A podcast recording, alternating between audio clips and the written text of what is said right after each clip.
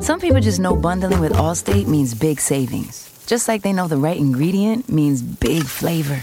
They know honey on pizza is where it's at, and olive oil on ice cream is the cherry on top. Mm. And they know when you bundle home and auto with Allstate, you can save up to 25%.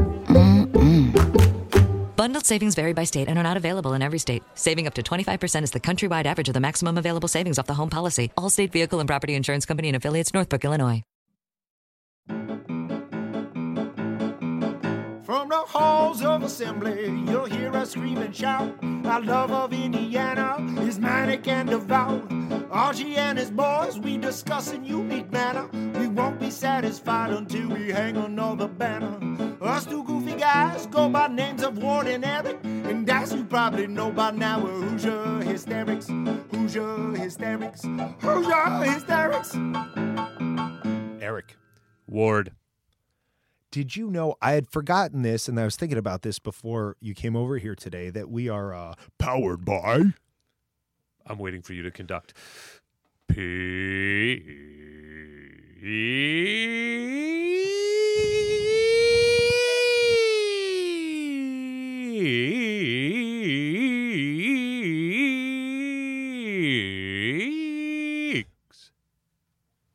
I didn't forget that we were powered by Peaks. I was just sort of like trying to set you and the audience up for not expecting that. Totally. Let's uh, put into context what day of the week this is. It's Tuesday. We know we played Ohio State on Saturday. We beat them at Ohio State. Pretty sure about that. We're recording oh, this oh, on no. Friday. Now we're going to have to do addendums through the whole weekend. I'm not doing any addendums. We're not doing any addendums. We're just sure we're going to win, and let's just move on. That's true. I do have a question for you, though. Uh oh. What are you doing this weekend? You want to watch the game together? No. I'm talking, this is Tuesday. Right. So this is us in the future. This is us on Tuesday, February. What is it? uh, the the third. Is that what it is? Yeah, it's Tuesday, February February 3rd. It's Tuesday, February 3rd today. So what are you? No, it's not. It's Tuesday, February 4th. Oh, I'm so sorry. What are you I'm doing- Bad at figuring out dates. What are you doing this weekend, the weekend of February 7th, 8th, and 9th? Well, I mean, you know, the kids always have something to do. I Tough. maybe you know thought about getting to the YMCA and just breaking a sweat, or we could go to Bloomington and watch the Purdue game. You want to go to Bloomington? Let's do it. You think the hysterics should go back to Bloomington? I do think so. Look, that that took something out of me the last time we were there. Yeah. I mean, that not a lot of sleep, just a lot of stuff. Yeah, I, I do like how you're being corrupted by myself and and e- both the Bloomington and the New York contingents. They're all willing to go real late, They love going late. and the peer pressure on you is great. It's brutal. uh, what do you say we go? Yeah, okay, let's go. I'm going to bring my girlfriend Holly. Uh, my wife is going to be working this weekend, and I'll ship my grandchildren to another state to be taken care of by their grandparents. How about that? Let's do it. Great. We're going to be in Bloomington this weekend. I hope you guys will be. If you're there, follow us on Twitter because we will be posting where we're at. Uh, this is going to be a fun weekend. It's Purdue. We got to be Purdue. Oh man, I have not seen us beat down on Purdue since my senior year, senior night. I had incredible seats. We were like second row behind the basket, and myself and Jared Frank and Mike Frazier and Paul Barrere, we all dressed up in cow outfits with udders, and that was uh, how we were dressed on our way to the bathroom when we ran into John Cougar Mellencamp. Oh, boy. We got our picture with John Cougar Mellencamp dressed as cows. Nice. Those pictures then ended up being on the top of our caps, of our caps and gowns When you graduated. when we graduated, and our commencement se- speaker was John, Cougar, Mellencamp. God Yeah. damn it. The world just sometimes all the pieces fit together. Yeah, in Bloomington, it happens more often than not. Well, needless to say, I could not be more excited that we are going back to Bloomington. I just cannot wait. Let's beat the shit out of the Boilermakers. I'm all for it. Hey, you know, with our guest today, something I did not get to mention. I won't give away who he is because the audience will have no idea. Um, I read another interview with him going Okay. back a few years. And the question was, what does Bobby Knight's red sweater smell like? Hmm, interesting. Can you guess what our guest responded when he was asked, what does Bobby Knight's red sweater smell like? Victory. He said donuts and Boilermaker tears. Oh, even better. Great, right? Uh, too bad we didn't get to ask him about that. Uh, this is going to be a fun one. Let's get to it. Hoosier hysterics. Hoosier hysterics. Ladies and gentlemen, boys and girls, welcome to another episode of the Hoosier Hysterics.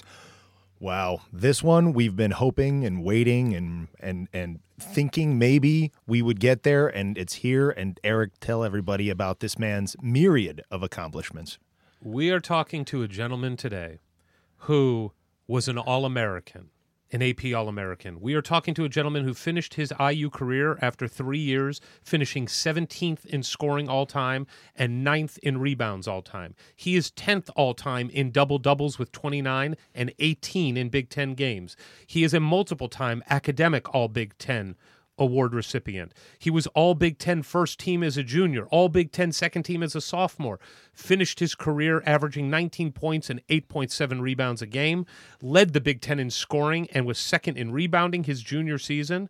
His single season scoring record ranks 14th all time. His single season rebounding ranks 16th all time. Led Indiana in rebounding all three years that he was at IU. He was drafted in the first round by the Charlotte Hornets. We are also talking to somebody, by the way, who wore the same number as George McGinnis and Walt Bellamy. Pretty good legacy at Indiana. Please welcome Congressman Kirk Haston. I, I also you left out um, you know there's a precipitous drop in the accomplishments after you, I noticed that you mentioned I went to the NBA not a whole lot to talk about there. I will say that the one stat that you left out is um, I had a chance to play against Jordan when he was with the Wizards and me and MJ in a game uh, in Washington combined for 53 points in one game, and he had 51 of them. So that was one of my big, one of my more proud. Of, I, I still have that stat sheet at my house. I kid you not. That is awesome. But Kirk, you are jumping way ahead. It's going to be several hours before we get to that game. Like we we Oh, go in word. chronology. Uh, I did love um, just to jump to to a different part here. I got to tell you, over the last few days to prepare for this, I got your book. Uh, Days of Knight, which everybody, I also didn't mention in the intro, accomplished author. Any Indiana fan should go out and get this book. It is incredible. The stories that you tell about Coach, your time at Indiana, your childhood, you just paint such a vivid picture of what your life was like being at Indiana and growing up in Tennessee and and and your the stories of the NBA afterwards. It is just a treasure trove for any Indiana fan. So I highly recommend getting that. Well, I, I appreciate that. Um, it was um, it. it uh, my mom was an English teacher, and fortunately, um, it had to be through osmosis because I didn't pay enough attention to English class. But apparently, some of it some of it did rub off on me. But uh, that's very kind of you to say. So, Kirk, let's go before we go back to the beginning. Let's just talk about uh, for any Indiana fan who's been living under a rock that doesn't know what you're doing now. Although I think it's been passed around on enough message boards so everyone knows. Tell everybody what Kirk Haston is doing right now. Uh, well, I'm I'm currently serving um, in the uh, General Assembly, uh, the Tennessee General Assembly, uh, as the District 72 state representative. Uh, so, which means I, I represent um, uh, 65,000 people. Basically, is my district. Each district is each district is about 65,000 people, and um, and and I, I basically vote and make laws. Which, if you told me uh, 10 or 15 years ago, that's what my job would be uh, would be, I would have told you you were crazy. Uh, but uh, but so far, I enjoy going to work uh, each day uh, up to the Capitol in Nashville, and and uh, we've got some pretty interesting uh, things that are coming about that I'm excited about. That um, that I, I hope can. Can help our education system possibly. Yeah, never mind. I'm getting into No, Well, good. well, I mean, I, I, I, but I, I, it's just uh, this is. I'll just say this to get back kind of a basketball thing. This is my first year since 19. Well, let's go back to high school. My freshman year in high school was 94. This is my first year that I my I, I'm not either playing basketball or coaching basketball in some respects. So this is kind of my first year not being tethered to the game, which is a little exciting and a little terrifying at the same time. what what is it like day to day not having uh, a, a date with the gym and a basketball? Is it is it liberating, or you're like, wow, I, I It- can breathe without it? there's some phantom pains, um, you know, because uh, you, you just um, probably my my most my most common reoccurring nightmare, and uh, and I just had another one of these about three nights ago. It, it, probably about once or twice a month, I'll have a nightmare where, in my dream, I am I wake up and I'm late for practice, mm-hmm. and, and it's just like, and, and it's just this scramble of trying to get there, and the car won't start, and Coach Knight is waiting, and you know, it's just like this nightmare, and so.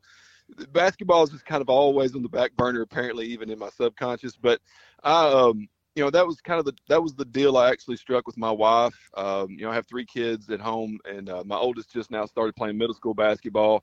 And I had uh, I'd said, listen, if I run for this office and I, and I get it, um, and I'm elected, then I will step down from coaching because I'd been coaching at the high school for nine years. And so um, it it has been. She told me not too long ago that I'd picked the kids up more from school this this past year than I had the other seven or eight years combined, just because I when I, I still work at the, the, the school system in Perry County, but I don't coach there. You know, I'm used to staying at the gym. I'm I'm used to being there from four to, at least four thirty or five o'clock every day when this we're in season, and if we have games, I'm getting home at eleven. So uh, it's nice to um, you know it's nice to leave school at three o'clock. I heard you are going to be turning your attention to some individual workouts with said children. yes, that is that is true. Uh, uh, I actually just had uh, my daughter. She's she started her first year. Uh, she's starting junior pro this year. Uh, she just turned seven, and uh, and so I, I, a lot of times I'll take all three kids at the same time, but that kind of turns into chaos. And so I like doing more of uh, the individual workouts. And so we'll we'll go to the gym and and uh, and and just work individually and and they they kind of have a I think they they enjoy having not having their older siblings or younger siblings watch them as they're trying to, to do stuff because they they have a tendency I think to have more um, freedom to try to try things and not be embarrassed and so we try to do kind of individual workouts as best we can and and uh, um, and one thing I'm trying my best to do uh, you know my granddad was great about you know, just making practices and everything fun and, and not making it a, a, grind or feel like a job. And I think that that really did help me kind of adjust well to, to Coach Knight's uh, demands is that I just had a, a, a, healthy approach to it. And I'm hoping that I'm doing, I'm doing my best to try to do that with my kids. I don't, I don't want to be the, uh, uh, I don't want to go the Earl Woods route necessarily. Right. so, two political questions before, uh, not political questions, but questions about your political career before we go back to basketball. Number one, right you didn't just win your office, the seat that you're in. You crushed your opponent. I believe it was 81%. 81%. Yeah, that's pretty good. So here's a question yeah. for you. Well, that night, when the results are coming in or you're getting word, how did that feeling of winning that election compare to winning big basketball games? Did was it a similar adrenaline rush? Yeah, that's a really that's a really good question because I, that's the first time I've been asked that. I, will tell you, there was actually there was two different i'll give you two different uh, situations. The the the general election I, I, won in a landslide but i had a very tight primary race versus two other opponents where at the very beginning uh, they both outspent me by uh, double. They both spent double what i did in my campaign and and they both had uh, political backgrounds and i had a coaching background and a teaching background and so uh, I was basically told to pound sand early on, and that um, there, there wasn't a whole lot of hope. Well, uh, that that primary night in the primary, uh, we had people over, and I had I t- I mean I was really I was ready to just enjoy it being over or enjoy winning one way or the other. I was like, y'all come over. If I get beat, we're still have a you know good night. We had ten or fifteen people over, and it ended up being one of the races that they talked a lot and showed a, a lot of the numbers on on the news because it was so close. And and with about 60% of the primary votes in, I was down by like 60 votes. You wow. know, where you're dealing with like thousands and thousands of votes. To being down 60 uh, is is just like crazy how close it was. Well, it ended up coming down. I think I ended up pulling ahead and winning the primary by 116 votes. Wow. And so uh, it, it, just kind of all goes back to the little stuff along the way, much like in a basketball situation of things you kind of look at and maybe the little thing you picked up on in video. And I just thought one of the things I did during my campaign, since I didn't have a lot of money to spend, is I made this, uh, you know, deal and this kind of like this thing. I'll keep up with people could keep up with it on Facebook is getting to a thousand houses by a certain date. And so I, I visited a thousand homes, and I just thought, you know, if it had been 900 homes I visited, I might not have won. you know, so mm-hmm. uh, it's uh, but then so that one was kind of everybody was in a little bit of shock. A couple of my buddies had even told me they were like, "Kirk, we really didn't think we were coming over here to watch a win tonight." And I'm like, I understand. and, and so that one, that that night felt a little bit more like maybe you know like um, the Michigan State game or something where it's like you're you're not really expecting, but it could happen, and then you're it does happen, and you're still kind of surprised and then um, and then the the general election was kind of like you know about any time we played Penn State. You know? well, well, not this year. well, not this year. No, back, bad example. Back, really bad, bad, example back, for right now. Back when back when we back when I was playing. Yeah, exactly. exactly. And my last question about your political career. Uh, Tennessee is apparently a hotbed for celebrities to be running for office. You are not the only celebrity to hold public office. The mayor of Knox County is none other than Glenn Jacobs, popularly known as Kane from World Wrestling Entertainment. I know you did get a chance to meet him. There was a fateful encounter there, right? Yes, it, it was uh, the first time I met him, and because uh, I, I I grew up uh, we gathered for Monday Night Raw, and one of my friends may or may not have had it figured out where you could get the pay per views for free. I won't comment further on that, but we watched a lot.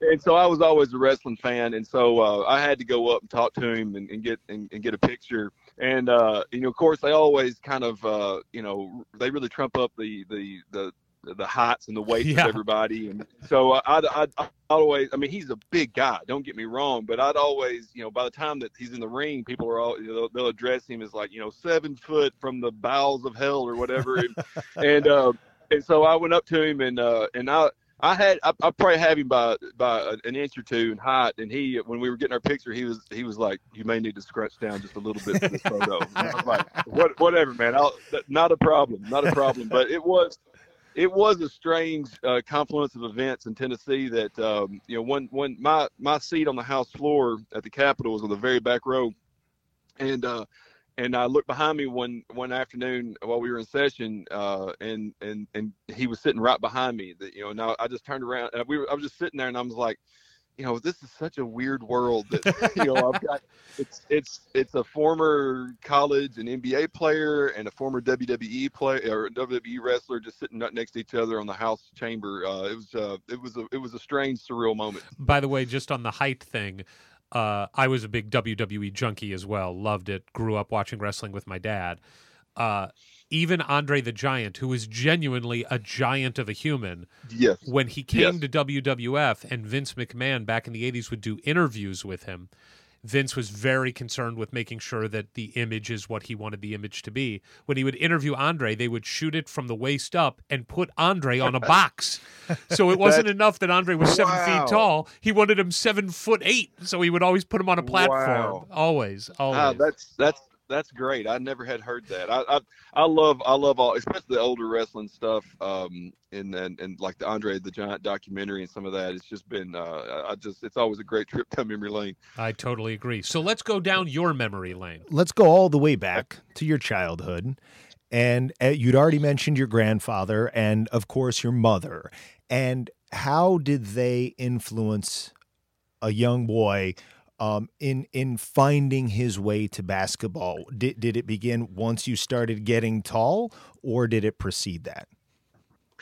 Um, I I always loved just competing. I, I guess baseball was probably the my, my first love and, and probably now my last love will be golf. That's what mm-hmm. I really have kind of focused my practicing and stuff into now that I can't play as much basketball. But but yeah, I, I think one of the neatest things um, you know I, I've just always appreciated, and I mentioned this a little bit earlier about how after after good games or bad games, it just always felt the same uh, at the house or in the car ride home.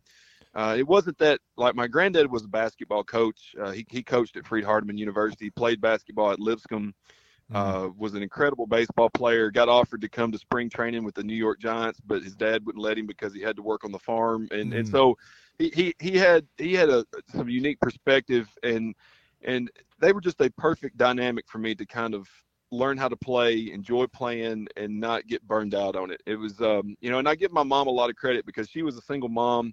Uh, my dad left when I was about five uh, or four, uh, and and uh, she, you know, single mom, she could very easily, when I got up to high school, said, "You have got to go get a job. You've got to go mow yards. You've got to go do something." But she saw that I had some talent, and uh, and she said, she, she, I remember her telling me, she was like, "Listen, as long as you're going to the gym and you're putting in time working, that is your summer job." And I was like, "Deal." mm. And so I just, um, you know, I, I, I had you know, with, between my mom and the in the school system here where I grew up in Perry County, and then my granddad being a, a, a coach at um, and having connections at at, at, uh, at uh, other gyms, I we had the key to like every gym within about a, a 20 or 30 mile radius, and we, uh, you know, and and just uh, worked on things, and and just granddad really did push me, but pushed me in a way that was uh, that was loving and was and it came from a from a good place, and um, and and so that that definitely cultivated my my love of the game and just the competition. They were both just so competitive in everything, and uh, and that that I think is becoming more and more of a lost art. Is is uh,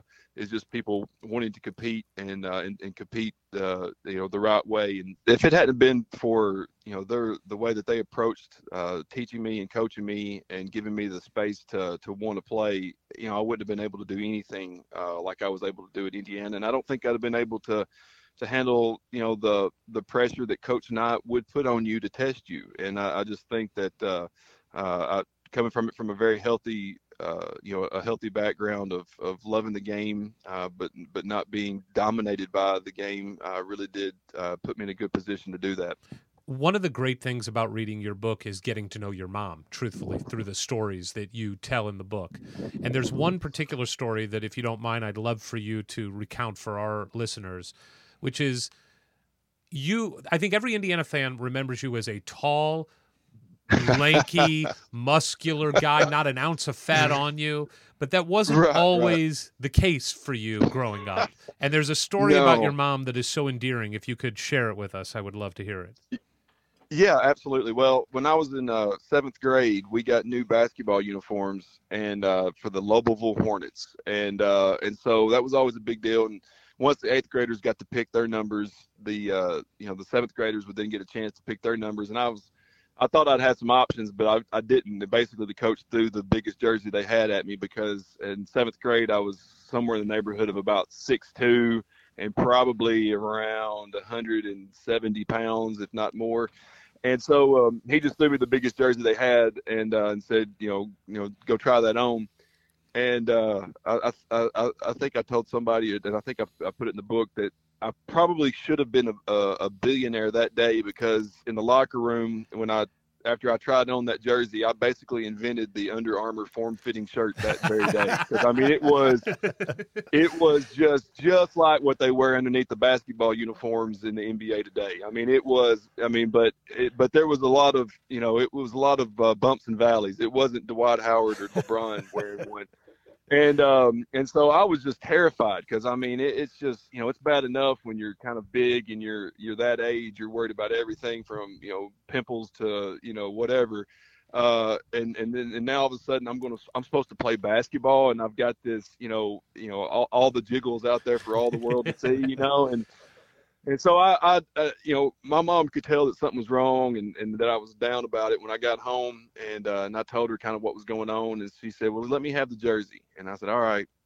And so she, uh, she took it to, uh, um, I believe it was, she took it to my aunt Dot, uh, that was a, a, a you know, really good seamstress. And, uh, uh, the school probably wouldn't appreciate this, but uh, she she said uh, pop, she had her pop the seams out and put about two inches of maroon fabric to match the jersey on each side to give me uh, to give me a little bit more square footage to breathe in and, and not to and, and and to leave at least a little bit to the imagination to all the fans in the stands. And um and so and it just changed everything you know it was just a it was one it was a really good example of how you know something really simple but something meaningful that just kind of for the rest of the season my mind was off of that and i could just worry about you know playing basketball. But it was also a turning point and, kind of how i realized that you know I, I really needed to get in shape. You know i just i just wasn't near ready and um and uh and so it was it was a turning point in a lot of ways uh, for me to to kind of maybe uh, get a little bit more motivation to get better for the uh, the eighth grade year. And you're growing up in Tennessee, which I still equate more with the Volunteers and football. where where did basketball rank in the hierarchy of the the social order? Was it a, a big deal, or well, was it just something it, you were inclined towards? It's actually um, you're exactly right. Tennessee uh, football and high school football is is um, you know it's it's much more you know uh, synonymous with with our culture than than in, in, a lot of states, except for maybe you know there's there's Texas and Florida and some mm-hmm. other ones would, would be up there too. But yeah, Tennessee football in high school especially is is uh, is king. But actually in our area we didn't have i was a class a school and we didn't have football in my school mm. and to be honest we were um, it's really it's really amazing. Our school was actually the Tennessee version of Hoosier, uh, the movie, but I, I, may have the, the the the original high school team right. My, Milan, yeah. Milan, you got it. Okay, so so ours was we did not have classifications in Tennessee, um, and uh, same same as Indiana. So in the in the uh, up until like the 70s, but in the 1950s we had a team, even though we only had about 100 students 55, 56, 57, we won three uh, three state titles in a row and wow. beat, beating beating teams from uh, Knoxville, beating teams from Nashville, and not just beating them, really beating them. Nice. And we had uh, we we had we had uh, an All American that went to Western Kentucky, Albert Ellison, and so that really was the the start. That was the impetus for the whole thing about the basketball culture in our county. And uh, and so that would be well enough alone, but but follow that up it was, it was a weird, it was an incredible 20 year cycle. So that happened in 55, 56, 57. Well, in 76, 77, uh, we have a kid named Mike Rhodes that ends up being an All-American at Vanderbilt and sets, you know, sets all kinds of records, scoring records there. Uh, actually, was uh, I think he was with the Spurs for the preseason, but was an incredible talent. Was one of the best high school players. He averaged 46 to 47 points a game as a senior, and and I've got I've got I've got the scorebooks in my office where like it would, and there was no three point line uh, his games would be like 44, 62, 29, 44, 63. I mean, it was unbelievable. Just an incredible shooter. And so they win the state title 76, 77. So there's that 20 year cycle. Well, then here comes 96, 97. That's my junior and senior year in the pressure zone. And, uh, and so we, we get beat in 96 in the state championship game and we go 30 and uh, we end up 30 and three my junior year. We get beat on the last second shot uh, or about three seconds to go, uh, we get beat in the championship game to lose the title. And next year we came back and went 37 and 0 and won the title. And in the state tournament, uh, we won by 30 points the first game, 25 the next, and the championship we won by 35 points. So we wow. were we were trying we were trying our best to keep that 20 year cycle intact. And so it's it's a it's a real history here, and and that really does um, you know it puts pressure on you but it's also fun that you know you know it's, it's not friday night lights here outside as much as it is tuesday night and friday night lights indoors. And and we have just incredible crowds. Uh, counties all around always want to to have our our teams booked because our, our fans travel so well. So it really is a, a, kind of it's it, it really does remind me of a lot of schools in Indiana the way that we treat basketball in this county. Uh, I know you kind of skated past your junior year to focus more on the state title that you won, but in your book you did spend some time talking about that junior year because that missed last second shot was a shot that you put up and and obviously it was a profound moment for you because it really yes. really made you you know kind of take stock and and and motivate you. Can you talk about what it was like going through that moment and how you dealt with it? Yeah it was actually that was the first time i'd ever taken a shot to win or lose a game was that junior year championship game. Uh, good good timing huh? And so um, we're uh, we're actually it's it was a really strange confluence of events we were down one with about five seconds to go and had to go the full length of the court. And so uh, we actually were trying to run the old Drew play uh, from uh, when they yeah. Uh, when mm-hmm. Valpo won, and uh, and the inbounds guy overthrew me at half court and went over my head, and uh, and I didn't have a chance to catch it and hit our guard streaking down the sideline and. It went over my head, and one of the the kids that, that we were playing a team called Boyd Buchanan and they one of the one of the players from Boyd Buchanan catches the ball and immediately puts his hand in the air with the one and with his finger up and starts running with the ball and the officials correctly call a traveling and so uh, uh, and so I was like, I cannot believe we're getting this chance. So they put they put two they put like 1.7 seconds or 1.5 seconds on the clock, and we get the ball at half court. And it was just uh, they drew up uh, kind of a lob play, but the way they were playing, we I really couldn't get close enough to the rim for a lob. So it ended up being you know, my point guard throws me a pass and I catch it at about probably six or seven feet away from the goal on the on the baseline, and just you know, as you're you know, catch it and just shoot top of you know, try to do it as quick as possible.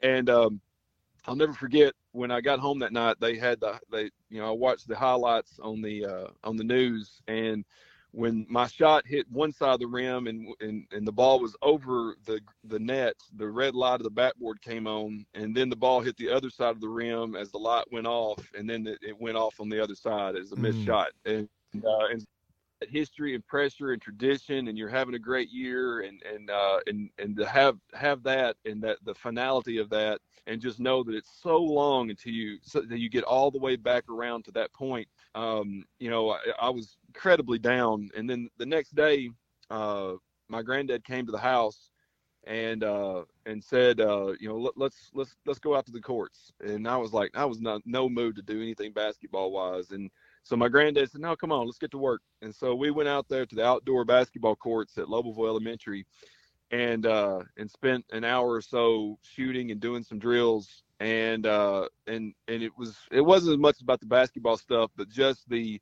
the approach and the the kind of the awareness that my granddad had to know that this was a, a very important teaching moment that you know however you want to say it you've you've just got to get you got to pick yourself back up and you got to go. And uh and that right there was really i think where the 37 and 0 season started at least for me because it was just um, a really um, I, I, really don't know what, what would have happened with you know kind of my career path of the next season if we'd have won it as a junior. And it was just like it all kind of if it had all come kind of that easy, I don't know I don't know what would have happened or if if that motivation or that drive comes there. So a lot of people, you know, will say like, you know, it's it's the failures that really, you know, count, and I, I am a big believer in that. So sometimes, man, that some of the hardest stuff you go through is is absolutely the best thing that you that can happen to you for your future development and what you can maybe turn that into helping others. So.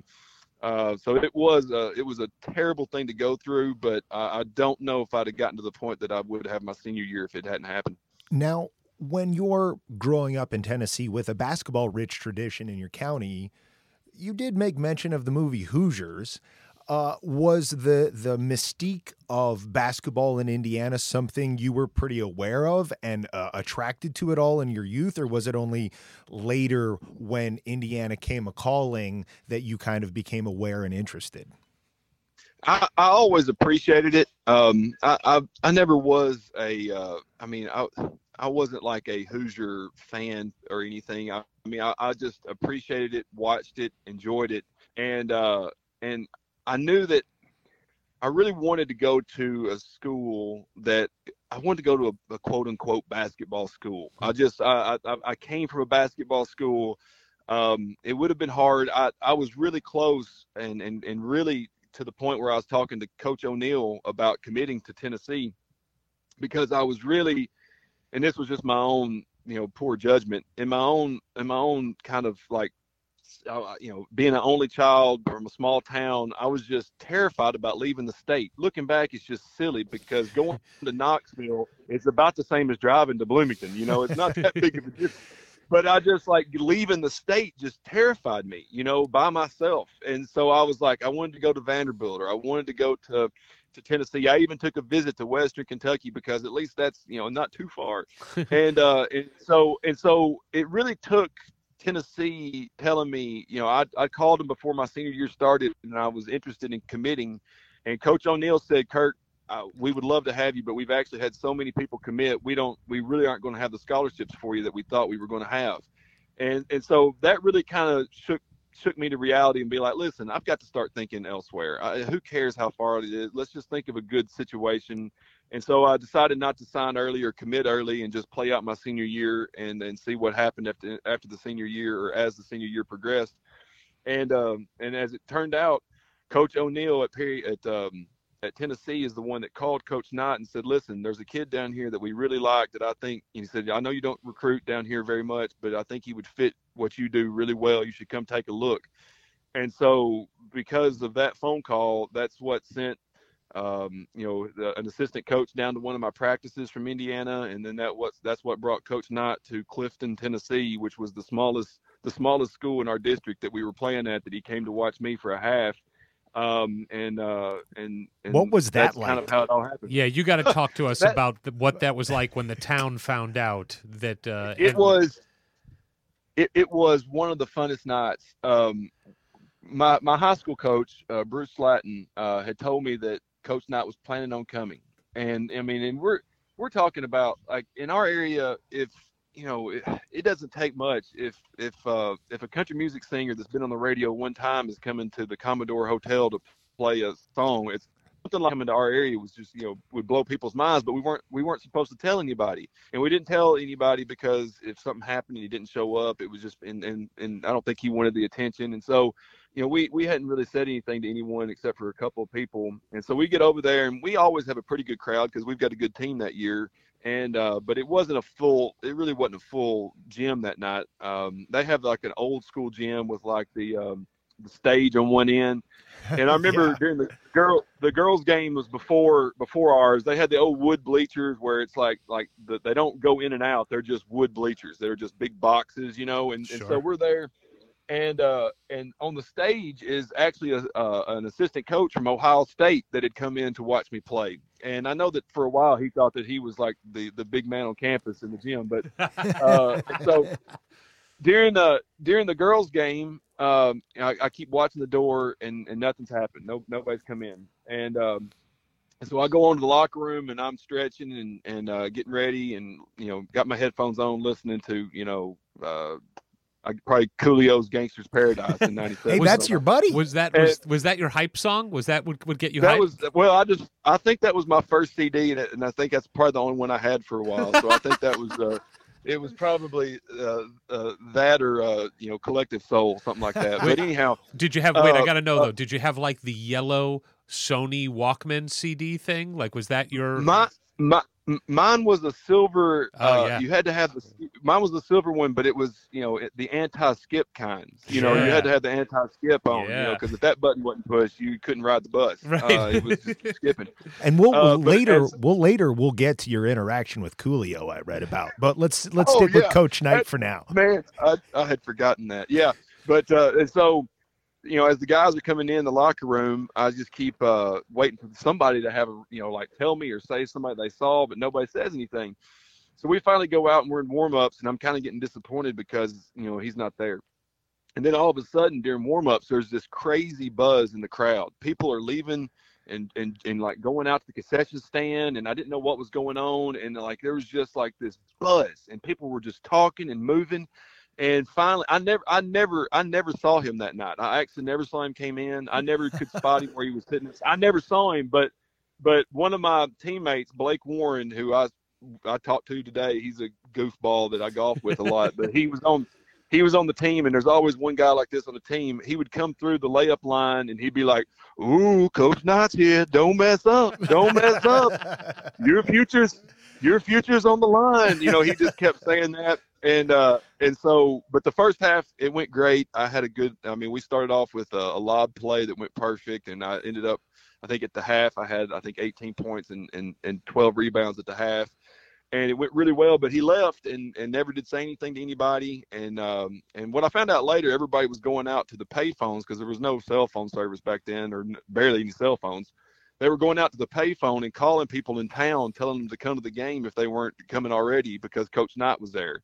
And so we ended up having probably an extra two or three hundred people from from the town coming in uh, after that uh, word had gotten out. But anyhow, uh, the next day we hadn't heard anything, and I'm in English class, Miss uh, Ezel's English class, right after lunch, and I get called to the principal's office, and uh, I pick up the as they said, you got a phone call in the principal's office, and I just go in, I pick it up, and, and it's Coach Knight. And then, and I learned this later after you talk to him on the phone. He's never one for pleasantries. He's not going to ask how you are. He's not going to say. He's not going to say, you know, saw you. He just, it was like mid conversation. He's like, Kirk, I was there last night. Um, I'd like for you to come play for us. and uh, and I just said, Coach, if you think that I can play for you, then I'd like to play for you. And he said, We'll send you the paperwork. Click. And so it was like it was it was literally probably a minute 20 second conversation that I made like this life choice without really even talking it through. Never took a visit. I never saw him that night, never met him, never and I just was like it just felt right. And so uh I went down to the payphone and uh, called my mom and told her what I was doing, and she was excited about it. Um, and uh, talked to my granddad, who's uh, you know, he's he's he's just turned 91 uh, in October, and he's still full time preaching at the congregation here at uh, Linden that I go to, and and uh, and so he's he's been a minister for over 50 years, and so I I went to him because he's a basketball coach. I thought my granddad's gonna be so excited. I said, Granddad, I said um, I've made a decision. I'm going to go to Indiana and play for Coach Knight. And my granddad said, "Well, he sure does cuss a lot." and I was like, I said that that's exactly right. And so, but he he warmed up to him afterwards, and he actually ended up even coming down and staying uh, in, in Tennessee with my granddad at the house. Uh, but it, it was uh, it was a strange story to to go from uh, you know not being you know not being recruited by Indiana and then being offered a scholarship after a half of basketball and, uh, and and being pulled out of English class and just committing. Well, now we know we have Kevin O'Neill to thank for you winding up at Indiana, so he shoots to the top of our non-Indiana coach favorite coaches in the world. But there was also Well- someone else who was responsible for you ending up in Indiana that was very close to Coach Knight.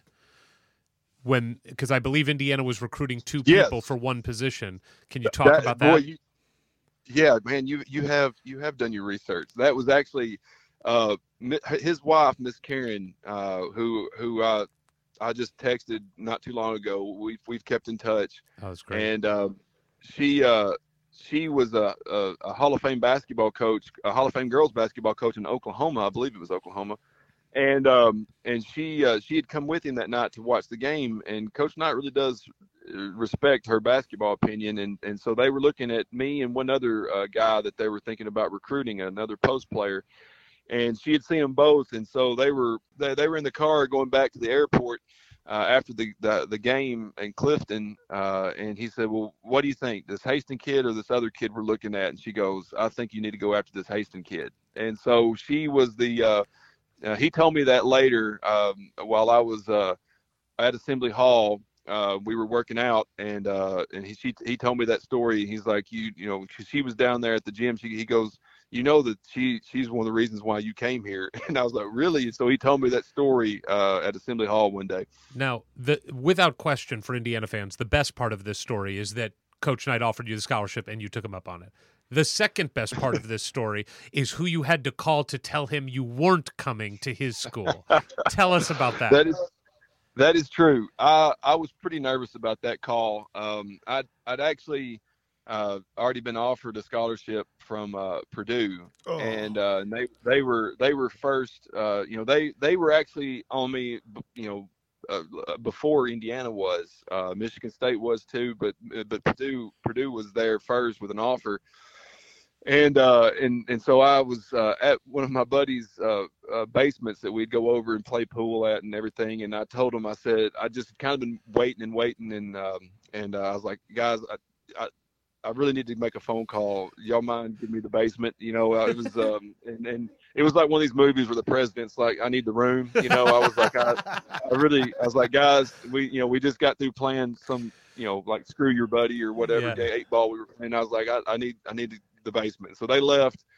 And um and then you know back then I had to dig out my old calling card. Everybody had like you know minutes on a calling card or Yeah. whatever. So I got my call- got my calling card out and dialed um and dialed uh, the number and and got Coach Keady on the phone and told him that uh, uh, that I was going to sign with Indiana. And he said that's he's like he's like I understand Kirk, but just realize from this point on the rest of your life I'm going to root like hell against you. And I said I said I under, I understand, Coach. and so that was uh, that was the end of uh, mine and Coach Keady's relationship. That's fine. You you you ended up much in a much better place. I do wonder if he showed up during your your primary down there and he was like, you know, knocking on doors against you. But- yeah, that, that, that was that was something my opponents probably should have tapped into. Now you you not only went 37 and 0 your senior year to win the state championship, you were also named Tennessee's Mr. Basketball. Uh, what did that that mean to you? And and knowing you were at this point going off to Indiana, you know, to play college ball, w- was it was it something where uh, you you always knew you would go back to Tennessee, or was that kind of like, yeah, I'm I'm going out on top? Uh, well, the the Mr. Basketball thing was just it was it was nice validation just for the the entire you know kind of the entire family because it was just you know they were all there for it. We didn't have an AAU team near us, so we had to drive to Franklin, Tennessee, uh, two nights a week for practices, which was uh, you know uh, like an hour and twenty minutes. And you know she's a she's teaching all day, and then on a Tuesday night she's got to drive over to a, a rinky-dink gym in Franklin for practice for two hours, and then drive back. And she did that all the time. And uh, they you know they would drive to these camps and these uh, tournaments, and um, and so I think my my winning that was was was nice for everybody um, but nothing you know nothing was nothing came close to that you know that family picture that I've got with me and my uh, my mom and my granny and my granddad holding the the state championship trophy. So there there was two things that that, that was really nice, just family experience, and and uh, and those those two are on the top of the list in high school. So doing your recruitment backwards, you commit to Indiana, and then you go take your first official visit to Indiana. Tell Correct. us about the first time you stepped foot on campus. Who was like the guy from the team leading you around, and what Bloomington was like for a small town kid from Tennessee? well, I actually was quite surprised. I was pleasantly surprised by just the way Bloomington felt. I still like to this day when we go up there and I take. I just went up for the Michigan State game and I took some friends and and everybody that I've always taken up there just you know they're just kind of amazed at kind of the what the the town feels like it's just kind of like this is where a major university is and it's like yeah isn't it great and, and it's really it's really strange to basically get off you know when we get off interstate people always think well we're here you know like no you've got to go through a place called nashville uh you know indiana and you know there's like it, it, it's we're still about 45 minutes or 50 minutes away and they're like what? And, and uh but but uh and and and but it's such a you know, I, we were, t- we were we were keeping count of the barns that had uh, basketball goals on them. We were driving uh, this past uh, you know week, this last last time we went to Michigan State game, and it's just like it's just it, it's true. What you hear about Indiana and Indiana basketball, it's true. You know, there's there's the barns and the basketball goals, and and so um, you know, it, it, when I first got there, uh, I actually when I got into town, uh, I was picked up and and came into Assembly Hall. It was probably about seven or eight o'clock at night and they're you know the parking lot's empty and they're like you know we're going we're going to go to assembly hall show you the the court. And so i get there the assistant coach that picked me up i think it was ron felling at the time picked me up and we uh we go down to the assembly hall and uh they take me in and coach Knight meets us at the door so it's just like me and coach Knight and the assistant coach are going into assembly hall and they have the lights turned on and it's just you know us sitting in there or standing on the court looking up at all the seats And, and, and uh, Kirk, this is I- the first time you have really met Coach Knight, right? This is your first real face to face encounter with him. the the first time I ever met him in person was at the front door of Assembly Hall, and uh, and and and so we go down, and you know, the first time I'm on the court, I'm standing on the court with with Coach Knight, just looking up at the, uh, and I just remember the thing that struck me the most about Assembly Hall was watching games on television.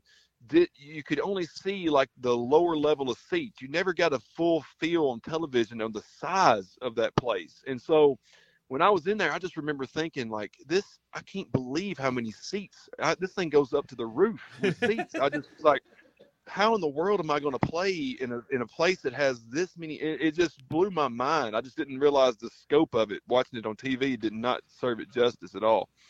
And uh, and then um, it really devolved after that because I, I was staying for the next two nights with Michael Lewis, and so that was, um, you know, having Michael Lewis as my chaperone. That, that they're lucky Indiana. Indiana's kind of fortunate that I stayed because no, I'm just joking. No, you're right. You're I- right. We've I- talked to I Michael. we really- get it. uh, uh, he's man, he hadn't changed at all. I got I I I, I talked to him probably uh, three or four weeks ago, and it's just like talking to him back then. Like it's just straight to the point, brash. And uh, he told me later he thought I was kind of a loser because he was like it was the. He said I was the easiest recruit they ever hosted because I never wanted to go anywhere. I didn't want to go to any parties, and all he, all that all I wanted was just some some some chicken fingers. And so they would just like go across the street and get me a box of chicken and just leave me. And so I just watched movies and ate chicken. Is basically what I did. I did. Um, I did read that it was Buffalo's. You got some Buffalo's. Oh yeah, oh it was. Oh yeah, I was, I was, a, I was, I was full. Buffalo's and McCree's Deli were my two Oh, places. I- I- McCree's. That I- I McCree's is not there anymore. Me too. I, I know, I know, it crushed me. They used to have a deal at McCree's where uh, it was a secret deal that if you went in and asked for the worst seat in the house, you got a free meal, and it got passed around so much that they finally had to get rid of that. Uh, so They had the uh, best potato chips. That's what I remember. I think they it was- did like homemade potato chips, and they were so Yeah. good. it was great. I, I loved, I loved that place a lot. Uh, ate, ate, ate there in Buffalo is probably the most. Nice. Uh, so you you you were starting to let should we just jump to you now actually being on campus? Yeah. you're moving you've moved to bloomington. It's what will end up being your your red shirt freshman year. And you start to uh, actually play basketball with some of these guys who are your your now teammates what were your impressions of some of the guys both the, the upperclassmen and your fellow freshmen coming in did you did you feel right at home like yeah i'm i'm where i belong or was there some adjustment and maybe intimidation Oh yeah, I I really felt I really felt out of my depth at, at first. Uh, you know, it it took me a long time. It, it was it was probably well into, you know, w- when we got about mid year practices is when I really felt like, and it was probably just the conditioning and the strength as much as it was anything else, but also a mix of confidence before I really started doing things in practice that I I was like, I I can I can do these things that they're doing, and I can do some of these things better than they're doing. And it, it took a while to get there, uh, but I I just wasn't I wasn't physically ready. You know, I, I just wasn't. I we I didn't have the conditioning program at our high school like they would now. You know, we our weight room was basically a clothes rack. You know, and we just you know, people threw their jackets on the dumbbells. It wasn't anything anything like it is today, training wise. And and so I was behind. Um, you know, I, I I had some some good skills that luckily the the coaching staff believed in long term. If they could add the the the muscle to it and the and the conditioning to it, that the skills would would come through uh, in the end. So I appreciate them having some foresight. But no, I was, you know, man, I, you know, Jason Collier was uh, Yeah. was was Michael Lewis's roommate, and you're talking about a specimen. I mean, I was like, this is what I'm supposed to compete against. I mean, he was just like.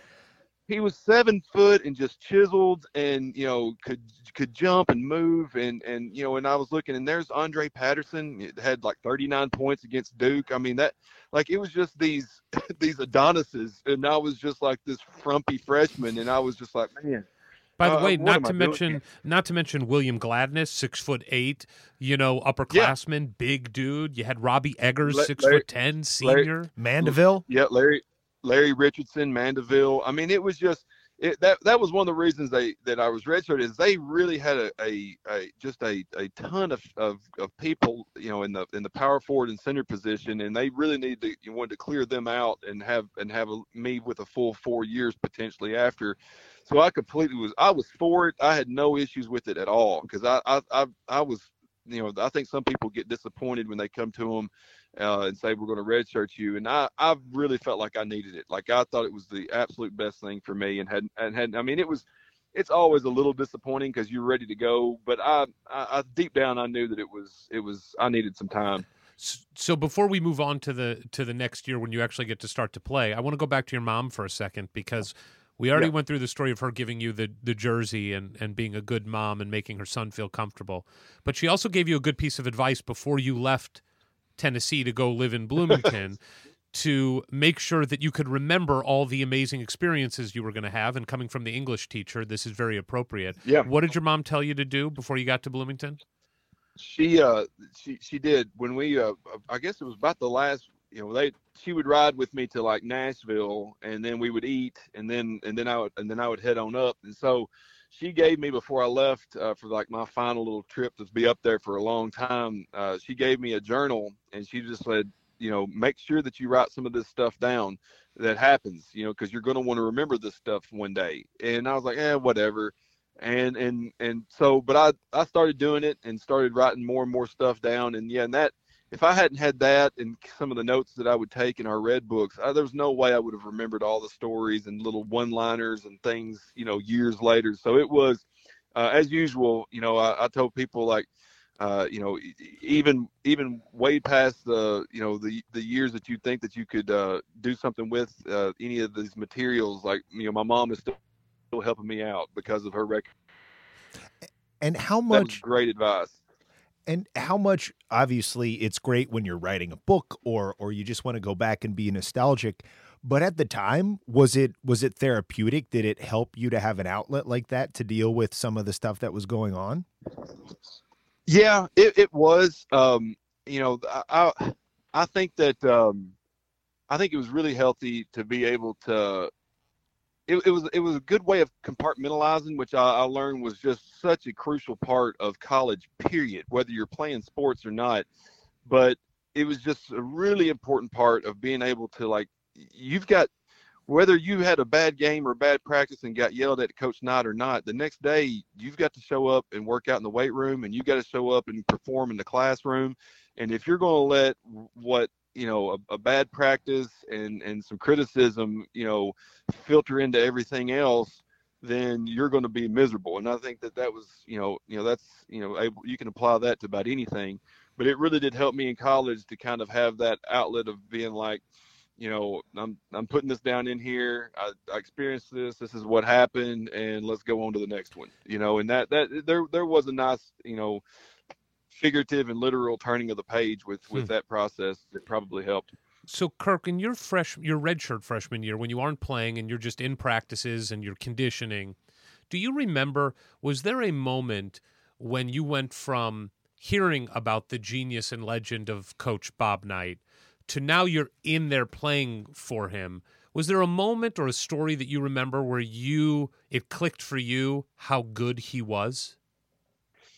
I, I think that it really to me it really came out in watching what he saw in, in going through our film sessions and, and not not I mean like it blew my mind how we would study our practice film and, and and I was like, this is unbelievable. Like we we watched some game film in high school, but we didn't analyze practices, and and that's where I started seeing. I mean, it was like you know, it was like watching one of these old YouTube clips of like Bob Ross painting on PBS. You know, all of a sudden there's it's just this blank canvas, and all of a sudden there's there's happy trees and mountains everywhere, and it looks real and believable. And and and so you'd see Coach Knight. but like, by the way, okay, Kirk, uh, just real quick, yeah. I cannot think of two more opposite human beings than Bob Knight and Bob Ross. Hey, I mean, that well, is just listen, perfect to put them in the same well, world. Wait, wait, both well, that, with both with military backgrounds, and both came to fame in the state of Indiana. Oh, all right, there you go. Hey, hey, we might be onto something here. Uh, that, that we need to dive. Both we need named to go down Bob. That rabbit hole a little bit more. Uh, so, so, uh, so yeah. So seeing seeing him with this basically this this blank you know uh, screen this projection screen and this film on it that everybody's everybody's seeing the same thing but you realize that he's seeing it differently than everybody else and you're just you're seeing like the angles and the uh, anticipation and the thing and, and so it i learned so much about how to play the game sitting in a dark room in the locker room watching film with him uh, probably more so than i did on the court that first year mm. And is a lot of that also watching him work with the other big men who've been in the system for a couple of years? And you're like, oh, that's where he's gotten them to. And maybe I can try to get myself there a little more quickly because you're getting this whole year to basically observe and participate in practice, but without the pressure of, of performing in a game. Yeah, I, I think that the, the the one thing that and I'm I'm a I'm a I'm kind of a tinkerer and a and a and kind of curious about like test you know trying techniques and doing things whether it's golf or basketball, and I, I think that he may have picked up on it and, and just or saw I, I'll tell you something that he saw that I that that just changed everything for me was that he'd watched the the way I, I I made moves and did the basketball drills in the post, and and he just came to me one day and he said, "You need to learn the sky hook shot. Yeah. It'll be perfect for you." And I was like, the what? I said, like, the, I was like, I was like, the Kareem shot? And he was like, yeah.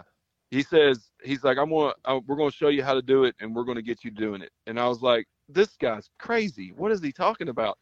And and so um, you know he actually he he and uh, um, he got um, Pete Newell in one day. Pete Newell came in wow. for like a week one day and and Coach Knight had had me working on it for about three or four weeks or so before Coach Newell was coming down because he was wanting Coach Newell to work with me. And I guess from like the first two or three times he saw me try it, he was just like, "Yeah, this is what this is what you got to work on." And I was like, "Okay." And so that freshman year, if I'd been getting prepared for games and and scouting my opponents. I wouldn't have ever had a chance. Like I threw thousands of those sky hook shots, thousands and thousands, and and and just worked on different angles and different and um, and he couldn't he couldn't wait for Coach Newell to see it. And so it was like it was like a present that he had for Coach Newell. And so Coach Newell got there, and we were you know working out. For people that, that are listening that don't know, Coach Newell is just a legendary post basketball. I mean, especially with post, but legendary coach. But worked with all kinds of post guys over the years, Hakeem and David Robinson. But anyhow. Uh, he, he came in and, and Coach Knight was like, you know, Kirk, you know, show him what we've been working on and so the manager threw me some passes, and I I, I would I would turn and and uh, and elevate and, and roll that you know kind of sweep the hook shot, and and Coach Newell just loved it. You know, and it was like Coach Knight had, had had found this little present to give him. You know, like, look look what we're working on, and and so uh, that that was uh, that that was another thing that that was some vision that he had that I would have never I would have never in a million years ever worked on having that shot in my arsenal, which which gave me a lot of options going forward. Um, if if he had if he had not suggested it and seen it. Just to stay on that point for one second, because it's just so incredible. I mean, Pete Newell is a coaching legend and a basketball legend, but his attachment to the skyhook specifically goes a little deeper than just being a basketball guy. Pete Newell was the GM of the Los Angeles Lakers uh, in the right, mid 70s. Right. And Pete Newell traded for a gentleman by the name of Kareem Abdul Jabbar. Pete Newell yeah. brought the skyhook to Los Angeles. And and so you you like auditioning your skyhook for the guy who is like the grandfather of the skyhook. I mean, it is just it is it, it, did you ever have a moment when you were there and I know you're just trying to get better and survive. That's what we've heard from so many players who played for Coach Knight that you don't have perspective. You're just trying to survive each practice and compete. But did you have any perspective then to go this is unbelievable. I, I am not uh, only playing for the greatest coach ever, but he's bringing in legends to to help me it it really uh, there was there was all kinds of moments like that with with Coach Newell and and when Isiah Thomas came in and the, I'll tell you another one that's kind of a an odd one and uh and I apologize in advance. This is this actually this is exactly what this this young lady said to me. If she was lying and and we find out that there's like people research that this this family history doesn't exist, then I apologize. But I'm just saying what happened. I came to the gym one day and uh, and we'd always have like students or like fans that were just trying to like look in the gym or peek around that were just kind of wandering through assembly hall. And one day I came down and there was a, a, a young lady that was about my age that was like at the big giant assembly hall doors that goes right into the gym. And she was kind of trying to peek through and I was getting ready to go out. And she goes she recognized me and she said oh my granddad, you know, he's he's really enjoyed uh, you, you, your your game and and you know says to keep throwing that sky hook. And I was like, oh, that's cool. She goes, my granddad's George Mikan, and I was like, what? oh, wow. And so I apologize if if at some point she could have just been absolutely lying to me or, or whatever. That's if, a if, deep if, cut. Yeah, that she would. deep if has, she really knew her has, stuff. if well, she either she either had done the research to try to, to con me into something, or or or that was one of the coolest things. And so I apologize if maybe he he might not have any children. Well, wait, know. I just gotta ask. I just gotta ask Kirk. But, that woman, but, that woman isn't your wife today, is she? No, no, okay, no, all right, no, then we're no, okay. Then we're okay. Hopefully, a listener, maybe us after this podcast, will Google if George Mikan's granddaughter went to IU because that's something we should all know. It is something we should know. Well, that that if is not, incredible. it was if not, it was just a if not, it was just a random a random attempt to to maybe uh, to get in Assembly Hall and get a tour. I don't know. Uh, I, I'm sure we're going a little bit out of order, but since we're on this topic of just these kind of amazing encounters, can you please tell us the first time that you met Isiah Thomas? Oh yeah, that was. I, I, I, tell you, I was talking to a friend the other day that when I when I think back, I and I really feel like I've had like this almost like Forrest Gump like basketball life, where it's just like these weird things where I have no business being in the room or around some of these people, and all of a sudden I'm just like in this weird interaction, you know. But anyhow, yeah, I I, I came into Assembly Hall one day and um, I, I'd gotten there a little bit early and was going to the training room, and um, this this gentleman next to the door of the training room blocking it using the phone down in the basement uh, and and I was just like looked like somebody from the administration or from the athletic department and I was you know I was big man on campus and I was just kind of like what is this guy down this suit down here blocking I mean we're basketball players on Indiana's campus we need you know we need our training room get out of my... so I you know I kind of put my hand on his shoulder and was like excuse me you know, and, and he was he turned around and of course it was Isiah Thomas and he was just smiling. He goes, "Oh, sorry about that." I was just like, "No, it's okay. It's you know, let, let me let me let me get my shake out of the refrigerator and I'll get out of the way." And so I I I quickly just you know just you know like a slug got out of the way of, of, the legend and uh and he he later that day you know he coach knight would bring former players in to, to talk to us in the locker room and uh, you know, and he he of course talked to us in the locker room, and uh, and we thought, well, that was great. Uh, we thought that was the end of it, and then we're getting ready. We go out and we're getting ready for practice, and we turn around and and Isiah Thomas is coming out, and he's got he's got our practice shorts on, and he's got a number eleven practice jersey on, and I'm just like, this is incredible. This is bizarre and uh and so they they divided up the teams and we you know we played you know he played five on five versus us and i think at that point he was somewhere in the neighborhood of maybe 37 38 um you know definitely not in his prime but i'm telling you he definitely was not uh he you wouldn't have been watching that that game or that practice, that scrimmage, and thought, well, what is that guy doing on the floor? You would actually been thinking, where did that new recruit come from? I mean, it was pretty, it was it was pretty remarkable experience to to go through that and and to kind of like uh, the the the the other weird thing that I had that was similar to that.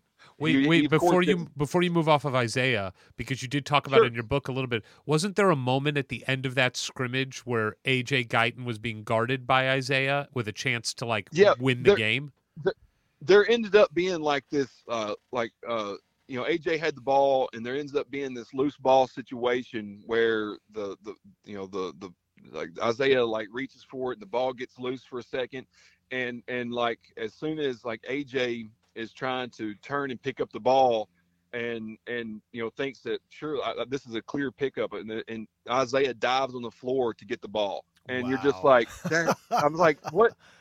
I mean this and and you know at that point in time I think that you know coach Knight was just beyond proud. I mean he was just like he that's what he wanted us to see was that you know, uh, you know, when when when even you know, greatness is is in the consistency of effort. You know, that's that's mm. where greatness is. It's it's not in the talent and it's not in the one or two moments that you might have. It's like consistently giving that effort. You know, and that that that was something that was a, a, a neat a neat moment in time for me as a basketball player. I want to put that on my children's bedroom wall. Greatness is in the consistency of effort. Like that that is incredible. So, what was the other story you were going to tell? The Isiah thing oh. reminded oh, you of something. Yeah, my my continued my Forrest Gump trails. I, yes. I was playing in a. Uh, there's these there's these kind of like um, you know really low key uh, you know pickup games that happen in the NBA. You know, and I, I didn't get into a lot of the high level ones, but like uh, every now and then, you know, we'd have like an off season. New, we'd be in New Orleans, and they'd be like, "We're going to meet at this." Uh, random gym gymnasium on on some campus and, and just be there at like three o'clock. And you just show up and you never knew who would be there. And so we i got there one day and it was like uh it was you know jamal mashburn and me and baron davis of course. I mean that that's you know the kind of the local people.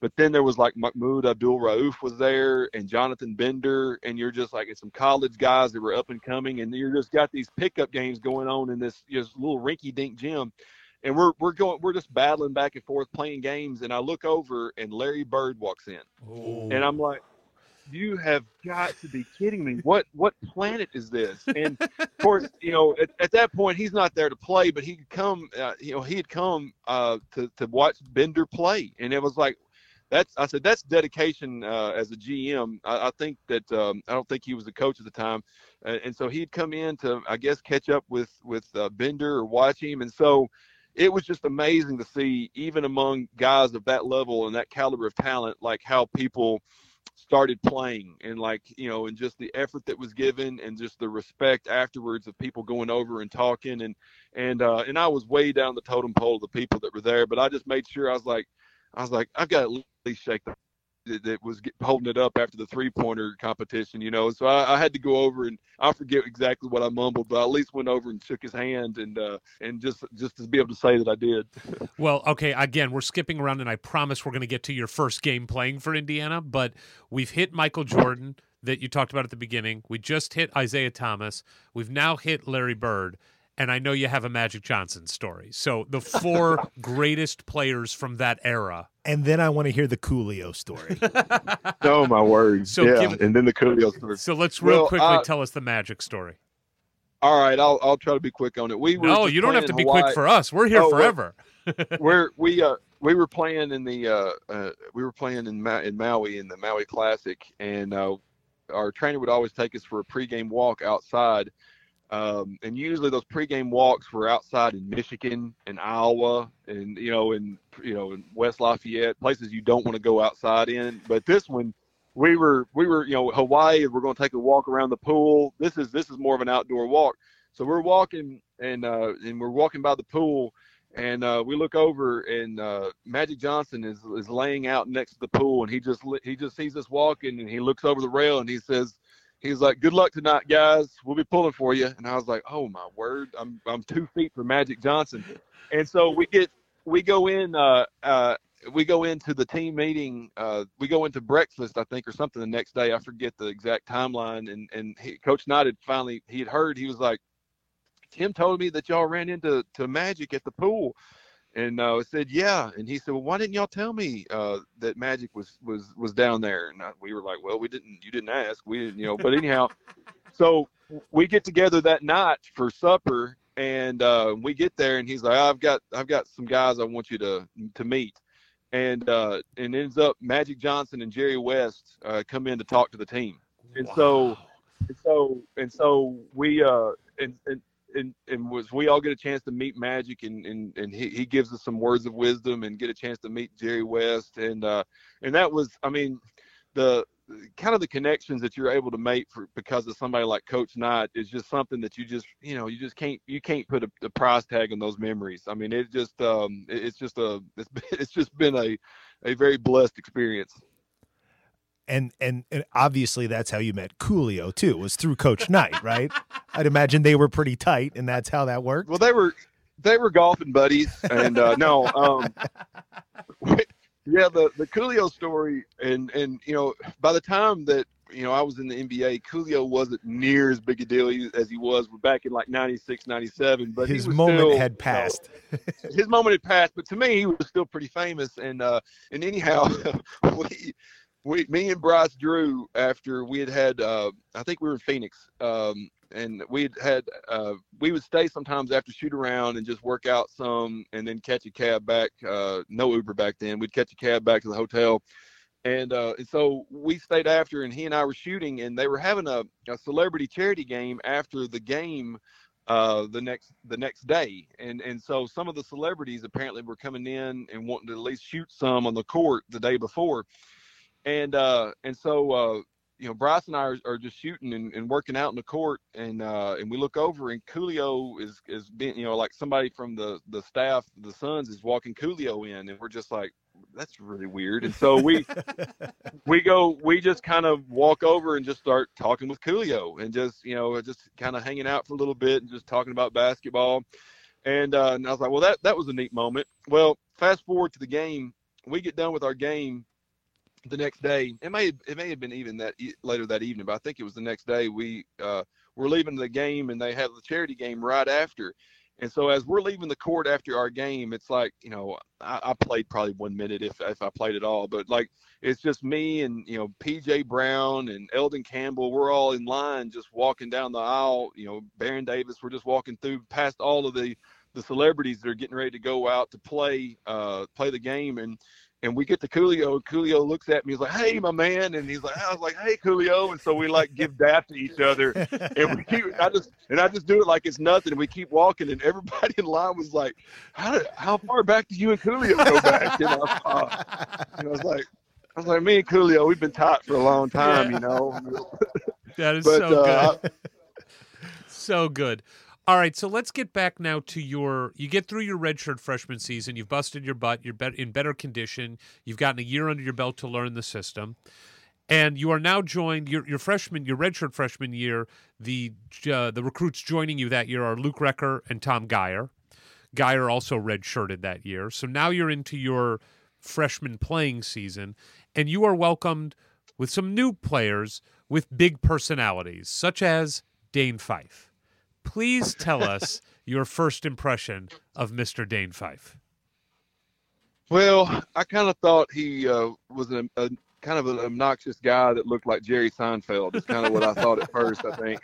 And um, and and and that pretty much held true to the very day that I'm talking to you right now. Um, now, me, Dane, and I were like, we really were quite a bit different. Like, I mean, I mean, we both came from like basketball families, kind of, and you know, he he had a much more historical basketball family than I did.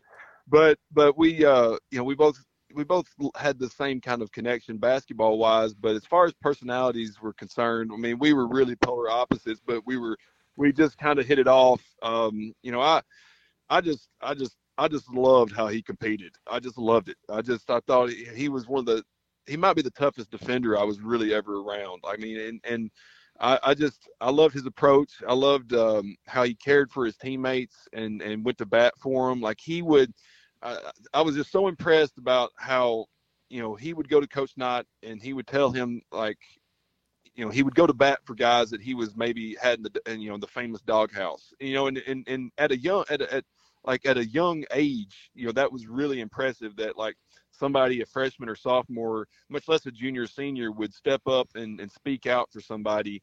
And I was like, that's that's pretty good leadership. I mean, that takes some guts right there. And and you know, and I think you've seen that kind of how his career has progressed. And he's uh, I went up. One of the main reasons I went to the Michigan State game was because I wanted to. I had not seen him coach, uh, you know, and it was just I wanted to see him go against the Hoosiers was a bonus, but I hadn't seen him coach as as an assistant with Michigan State. I'd I'd actually when I first got married and didn't have kids yet, we went on a road trip, and I actually went up when he was coaching uh, the Mastodons at uh, was it uh, Fort Wayne. IPFW. Yeah. yeah.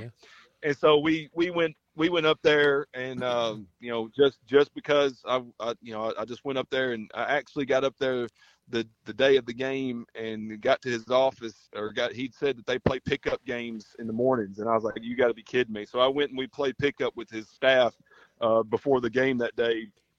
And he just was talking trash and saying stuff about like you know we would have won the title if you hadn't left. And he gives it to me all the time you know. And uh and and I tell him like it looks like y'all just needed me out of the way to actually have a good season you know. I mean so we we just uh we we you know we, he he comes back and uh in the in the we try to golf in the off season some uh we we probably like two out of the last four years have gotten together and golf and it's just uh you know, if, if you had a running commentary of, of kind of the stories and things that he says and does, you know, you probably need a, a little bit of an R rating. But he, uh, I, I think a lot of him, even though even though we butt heads, uh, he was he was one of my favorites. Well, on the other side of the personality spectrum, I think it's safe to say you have Kyle Hornsby, who joins the team. Uh, we've had Yeah. both on our podcast, and uh, we got a firsthand look at the difference in personalities. Uh, Kyle has been referred to as the nicest guy in the world. I don't think anyone He would is. say that about Dane, but that's okay. Dane's got other qualities. Yeah.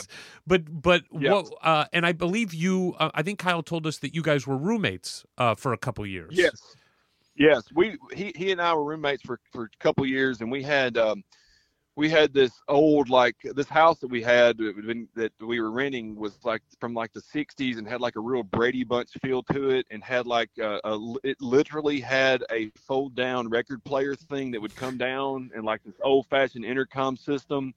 And uh, and so it was it was pretty neat, but it, it was big enough to ha- have our our ping pong table in the living room, so that's why we liked it. Oh, are you uh, good? Are but you yeah, good at we- ping pong? Are you a good ping pong I'm, player? I'm o- I'm okay. I'm okay. I, I I'm, I'm not going to embarrass myself, but I I, I, I, like I like to play. But they um yeah, but they Dane now Dane and Kyle were really good friends. Um, you know, they they actually hit it. I mean, I I ended up I had probably my best friends were the were two or three of the managers on the team. That's who I probably stayed with and hung out with the most. But I, I, I think Kyle and Dane, you know, you kind of put them in like the you know absolute kind of best friend categories, which was even more polar opposite personalities than what me and Dane are. And, and um, like I, I just we were talking one day about um, at the at the time I think the movie Seven hadn't been out long and and and me and Hornsby were we were sitting there with a with a friend or two, and we for some reason just dumb college talk. This is before you could really Google everything on your phone. We started thinking about the movie Seven, and uh, and we were trying to list. We were trying to think about um, the seven deadly sins. That's what mm-hmm. we were mm-hmm. trying to list. We are like, well, what were they? And we kind of we couldn't think of them all, and and I said, well, we can kind of think about how you know the the people were taken care of. We'll just say in the movie that kind of because it has something to do with it, and we couldn't figure it out. And I said, I said, um, I said, I can't, I don't know, I can't remember how everybody was killed in that movie to, to be able to do that. And I and I finally had like this light bulb moment, and I said, I said, Horny, you know what we can do? I said we can just look this up in the Bible. And uh, and, and Kyle and Kyle and Kyle, in all seriousness, he looks at me and he goes, Kirk, the Bible's not going to tell how those people in seven got killed. and, and, I said, I said, you're right. You're right. Uh, what was I thinking? You know? uh, give us a quick uh, snapshot on Jarrad Odle. Oh man, uh, my my one of my favorite things uh, about Jared was that he, and, and a little bit of like this in Dane, you're talking about somebody that is unapologetically truthful with what he's going to say about his, his opinion is going to come out. You don't have to worry about where he's at on the topic. And I just always liked that you knew where you stood with with with Odle, and and uh, and I just uh, I always appreciated him. He was uh, uh, when when I left, and and I, I told him I think I, I, may have put this in the book. I think I may have told him, but I I, I just really appreciated when I did you know, leave a, a, year early of eligibility, uh, you know, I kind of of a little bit of flack from people and and and I had some people and and maybe I told him I said maybe you were just happy that you were going to have more playing time, but he was he could not he could not have been nicer to me about that decision and just really you know was nice in how he approached it and the support that he gave me and uh and that you know and it, it not not to say that any nobody was kind of like you know bad on the team about it, but I could just tell there was a little bit of, of a cold shoulder on, on on with the decision with some people, and I understand. I, I probably would have been the same way. Dane, I just Dane said I just Dane said he gave you the cold shoulder for a while. Oh, Dane, Dane oh, told yeah. me he's still pissed off. yeah, yeah, he he is, and and what you know what I've tried to tell him is this, and and is that when when you're a, a a, big white guy from Tennessee with a vertical jump in the 20s and and all the all the things line up for you to possibly be a first round draft pick and you might want to strike while the iron's hot and, yeah. and i just never knew i just you never know with health and you never know with a lot of things how it's all going to line up and um and i tell you one of the key factors i'm not a, you know I, I don't mind saying this one of the things that really scared me that my senior year was um or my my my my it would uh, my senior year of being in school, but my my redshirt junior year playing was that last year playing for Coach Davis is um, I, I, I didn't miss a single game in college in, until I had turf toe in one game, and I missed one game. And after that, I lost my starting job for like three or four games, and I would mm. come off the bench.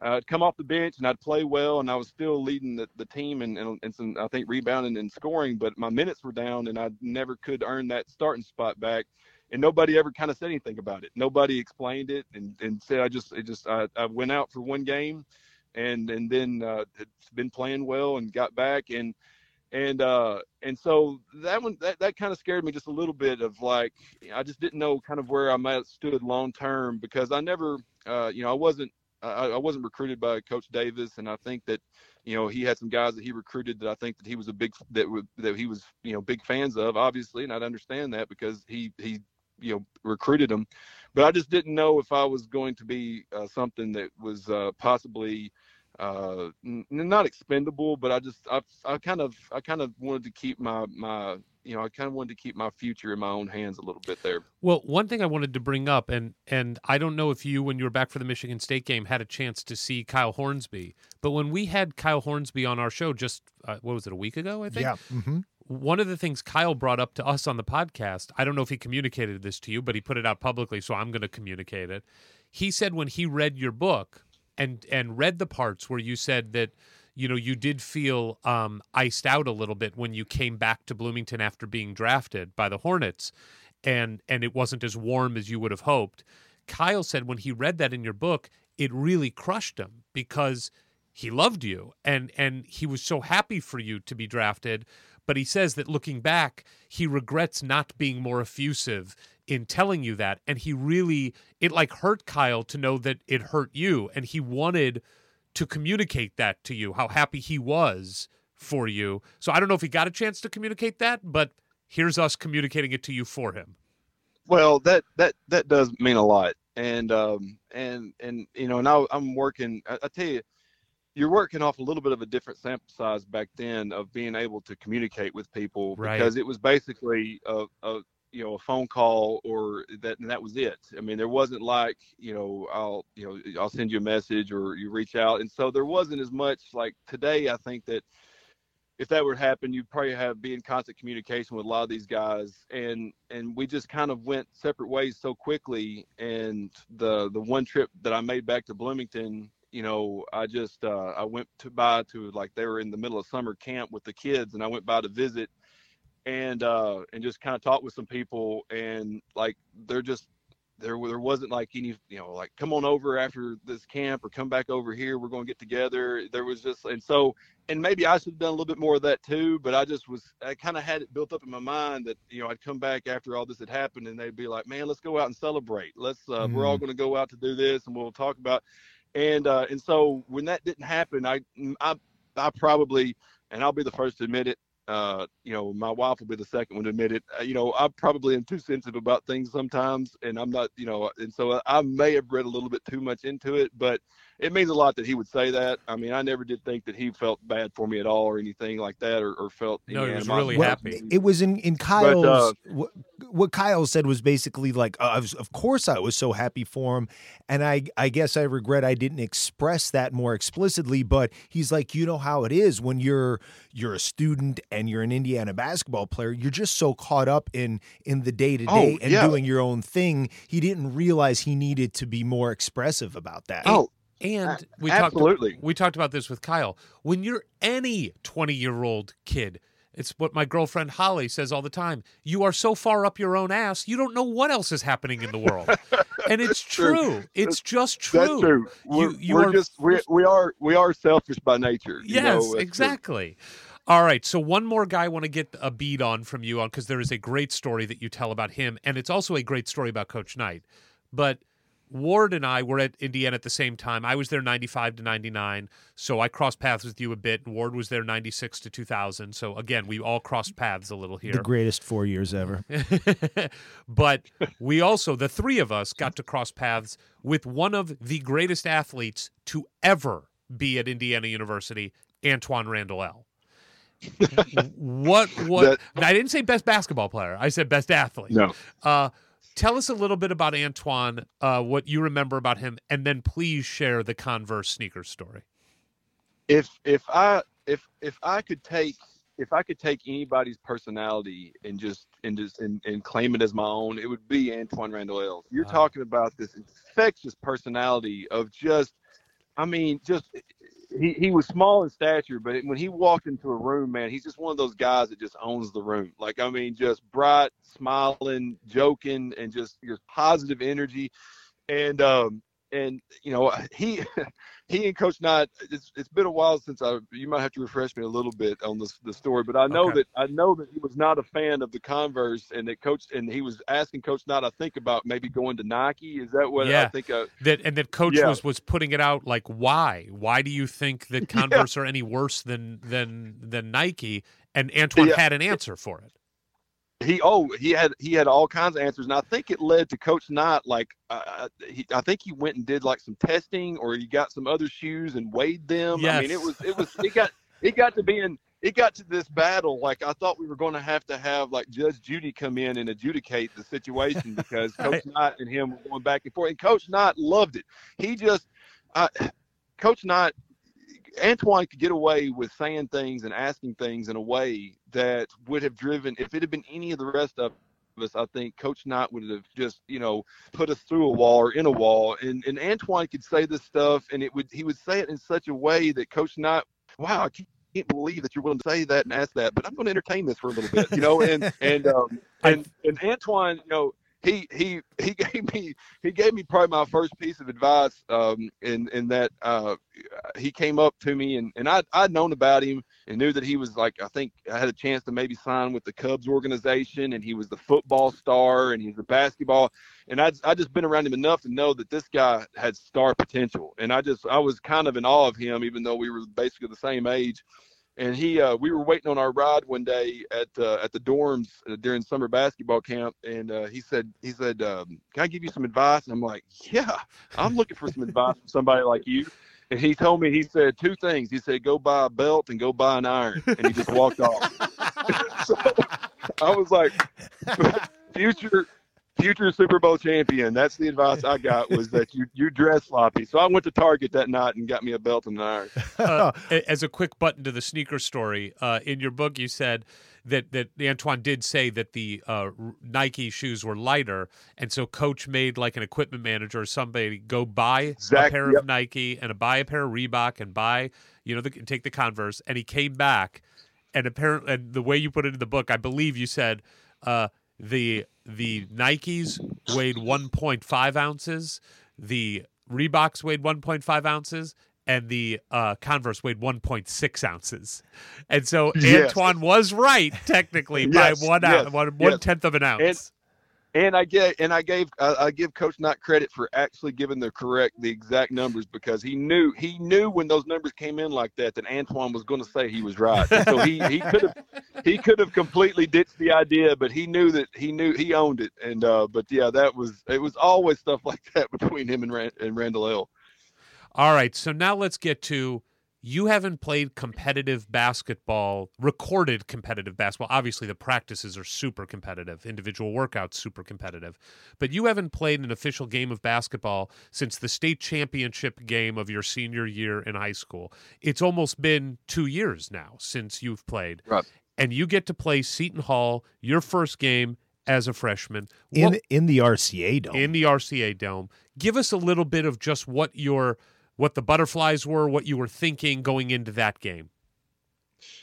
Well, yeah, I was uh, incredibly nervous because I mean, you're, uh, I mean, you, you always get nervous before games. I always got nervous before high school games, and you're dealing with seven or eight hundred people, and then you're playing your first college game in the RCA Dome, and it's just unbelievable the atmosphere and the amount of fans and the amount of people. I mean, you just, I've never played in, you know, this is the first time I've played in a in a gym that if I stood at center court and threw uh, a baseball as hard as I could, I'm not going to get near close to any wall, you know, and so it was um it, it and I, I honestly the way that we did practices you know we had uh like a, a core group that was in red that was always the starters that that were going to play the most and then you had a group that was always in white uh, that uh, that was kind of the the second team unit and I just had been on white for the entire season so far so I knew that I wasn't starting obviously but you also the guys in you know a lot of the guys in white didn't play any minutes two or three of the guys in white would play minutes. You had no idea. You just were on the court rotating in,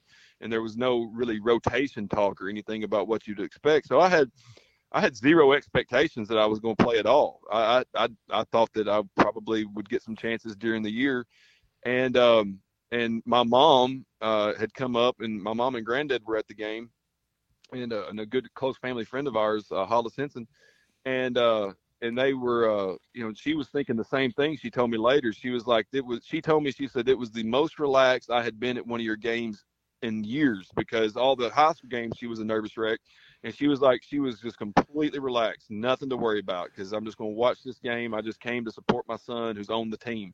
and she said, she said that she could not believe it when she saw me taking off my warm up top, going to the front to the scores desk at like the five minutes into the game, and she was like, "What is this?" Her blood And, uh, pressure shot right up. and and, uh, and so I, I would love. I, I, it's been so long. I don't. I, I can't remember exactly how it went uh, as far as how many minutes I played or, or the stats. But I, Oh, I got the I think I stats. ended up. I, got the okay, stats. I think. Let me let me take a shot Yeah, at it. do it, do Somewhere it. like uh, four like fifteen points, twelve rebounds, or something like that. Close. 17. 17 points, eight rebounds, three steals. I mean, it was a good matchup for me, but I, I just hit the shots that were available. I don't think Seton Hall had uh, apparently they had no idea who I was, so I don't think they were really game planning to, to do anything. And maybe that was the genius of Coach Knight. He's like, I'm just going to throw out this kid, and they have no idea what he can do, and so maybe he can throw in a couple of shots. And and it just was it was just such a great feeling to feel a game and just feel like yeah this is this is like high school you know you make the moves you you know take your you you go to the rim you box out. I mean it's just this is the same game bigger guys some athletes but uh, the practices were so tough man. There wasn't you can't i mean some of the guys some of the teams that we were that we played against uh, it wasn't anything different than playing against andrae patterson or jason collier in practice. So i mean it, it really did that, that I, I I really think that some of the, the scrimmages that we had were tougher than some of the games that we played, and and um, and it just worked out uh, worked out great, and it just stunned my mom. And uh, I think after the game, I think after the game, my granddad said that somebody uh, came up and asked him, you know, with the they had the program, and he they had realized that I was that they were my family, and they came over and they pointed at the program, and he said, "Where is Lobelville, Tennessee?" and uh, and so that's that's when I guess we knew that we were getting close to making it when people were you know at least looking at the program. So you you whipped up on Seton Hall, and you guys are off to a good start. And you uh you you get all the way to the the championship game in Maui before finally losing a game to Syracuse, and you come back to Bloomington, and it's Thanksgiving. And I, I read a story about uh, your mom and that Thanksgiving. Would you would you care to share that with us?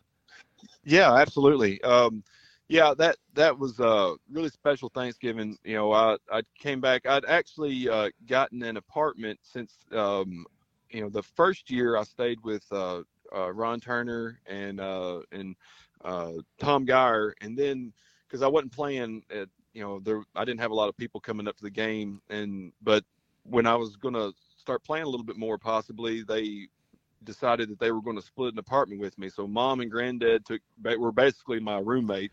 They paid one half of it, and I, I took care and paid the other half. And uh, and so they had they had an extra room and, and everything, and, and we had the futon. So when they came up, that we had a place for people to stay when they were coming to the games. They didn't have to worry about a hotel or anything. And so I was like, that's a great deal, because I usually just hang out with my manager friends all day and just sleep at my apartment. And it was good also because it gave me a nice quiet study area without having a lot of people around when I did Sure. need to do some work. But uh, but I came back and uh, and she she had come up uh, for for Thanksgiving and and just didn't want me to be alone or anything with Thanksgiving and so she um, I think we ended up maybe just having I think we just had some burgers maybe if I remember correctly I think maybe some Burger King or something it wasn't anything extravagant and uh, and watched uh, It's a Wonderful Life uh, was uh, was the movie we watched that night, and uh, and it was ended up being a really special uh, thing that I'm glad that she did. That's amazing. So you're in the middle of your now uh, academic sophomore year, but playing freshman year.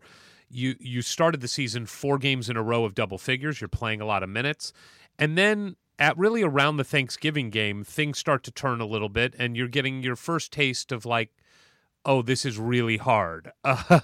um, a couple Yeah. games where you don't score any points, zero points against Notre Dame, which was I think a game after the Syracuse game. Uh, you only play 11 minutes in. You play a little bit against Temple. You have a tough game against Kentucky in an overtime loss, and then Boise State you don't play much in. What was it like? Just kind of going through the roller coaster of what it means to be your first year playing, not just at Indiana, not just in college basketball, but for Bob Knight, where you really have to earn every minute. What? what Well, how did you manage that? It, well, it goes back to that really that that consistency of effort, and and you just realize you know, it's it's such a physically demanding thing to play Division One basketball. Period. But when you're also dealing with the schedule that we had in like Notre Dame and Kentucky, and then also when you had you know the Big Ten schedule coming up, it, it, just it, it really did start to dawn on me that you know you're not quite there yet you, you you're you're getting closer you you're having some moments but man you've got you've got a ways to go if you want to compete consistently on on the basis of of what you're going to have to be going against so it, it was um you know, I couldn't imagine not having that redshirt year to get myself to at least that point. If I'd have been thrown in the fire that freshman year, uh, you know, I, I, I don't know if I'd have ever, you know, recovered with the confidence wise to be able to compete. Coming from Tennessee, did you have your own feelings about Kentucky before showing up in Indiana? And if so, you know, what were they and how did they change once you got familiar with the Indiana Kentucky rivalry? Oh, I was very comfortable with it. I never did like Kentucky much. Um, nice. That was that was not a that was not a problem. Um, I think one of my favorite sayings was, "It's better to be lost in Indiana than found in Kentucky," and uh, I, I think that I think that's a pretty good rule of thumb. If there was any other way to get to Indiana from Tennessee, I would have taken it. But they, it was, um, it, it, I, I, it was probably, it's probably, it's probably one of my biggest college regrets. Uh, was that um, you know I, I, felt like I played well in the Big Ten, and I felt like I did well in the the NCAA tournaments, and I thought I played well in the the in the Big Ten conference tournaments.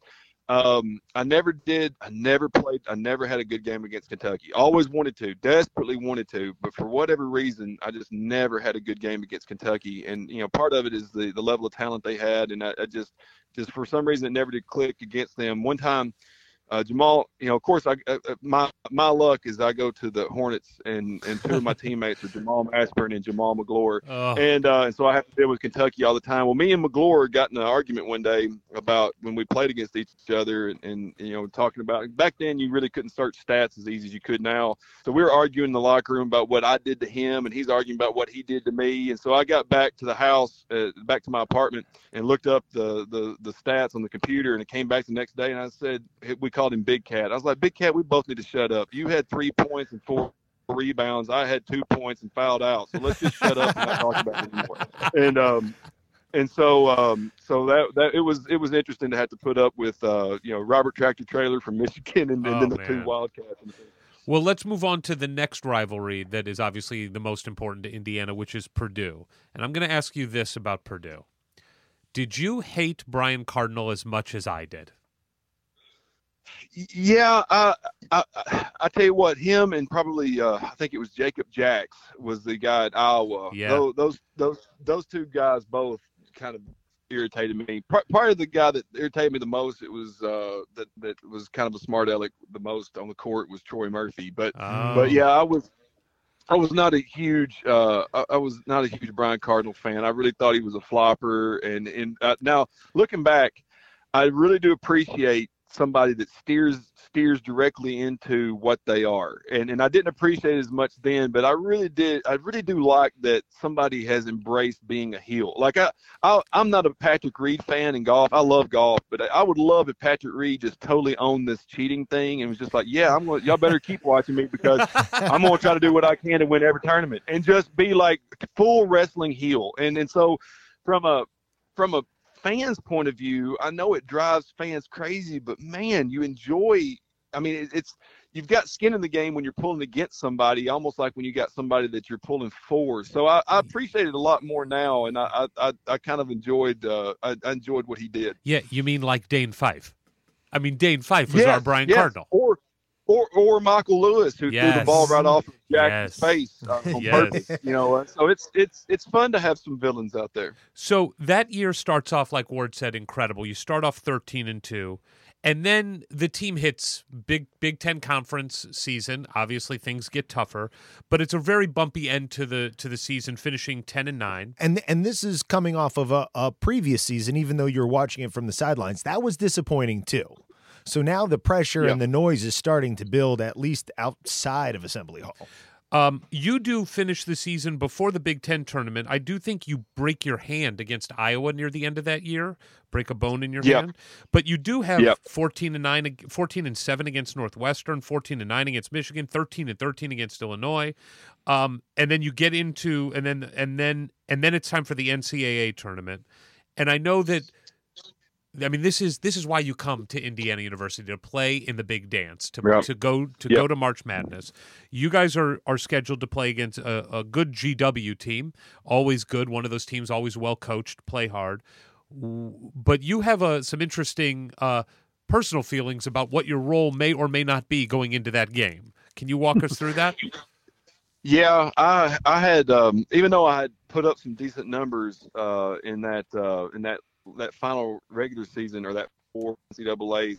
Boy, um, I'm, I'm trying to remember, but I, I had not. I, I really had not played great, and, and and and in practice, I'd had just two or three terrible practices leading up to the tournament, and uh, and and I, it was I was kind of favoring my hand some, and I was dropping some passes and just being kind of soft, not going after stuff. And Coach Knight had just had enough of it one day, and it was the day before we were leaving for Orlando to go to the NCAA tournament, and uh, he um, he just he ripped me like none other. Like I'd I'd had some pretty good rippings by him over the course, but this one was everybody. You know, th- this is the one where like the managers they don't want even want to walk on the sideline. They just everybody just freezes and he just let me have it about how soft I was playing and just told me if I wasn't going to be any tougher than this, then there's no reason for me to play. There's no reason for me to dress. There's no reason for me to go. And uh, and just kicks me. He tells me to just start running stairs, uh, and so that they can practice. And so I'm running the stairs, which at that time, I, for a while, I could tell you how many exactly numbers of stairs there was because I got to where I was counting them on the way up. But we, I was just running stairs up and down the, the assembly hall stairs, and he's just as, as I'm doing it, he's still just giving it to me. Like even the practice is still going on, and he's still, you know, he's like yelling at Tim Garl about what you know, what can I do to give this kid a chance? You know, I give him a chance, and this is how he plays, and just, I mean, he's really, you know, really trying to, you know, test me out, and and he finally just says, "That's it. I've had enough of even having you in this gym. Just get out of here." And so I I come down, and he says, he says, "I'll take you. I'll take you to Orlando, but I'm not playing you." With a few extra choice words in there, and uh, and he tells Tim, he says, he, he says, "I don't want him back tomorrow on the court practicing," and he and he and he tells me to get out. Well, I go to the locker room, and I know that they've got there's probably about 20 or 30 minutes left to practice probably by what we usually do. And i'm just sitting in there and you know and and you know i'm toxic right now. There's nobody coming in to talk to me or say hey it's okay. It's just me. It's just me in the locker room. And uh and so i had seen him do something like this earlier with another player. And the next day that we came in his stuff was was gone out of the locker room. So i knew it was very plausible that my i wouldn't have i wouldn't be able to practice because i wouldn't have anything to practice with so I, I kind of throw a little pity party for about three or four minutes in the locker room, and then I realized that if I'm going to practice tomorrow, I've got to think of a plan. And so I get my stuff together. I get some, you know, I get a pair of shorts and a and a practice jersey and some shoes and socks, and I go down and I hide them in uh in the back shower.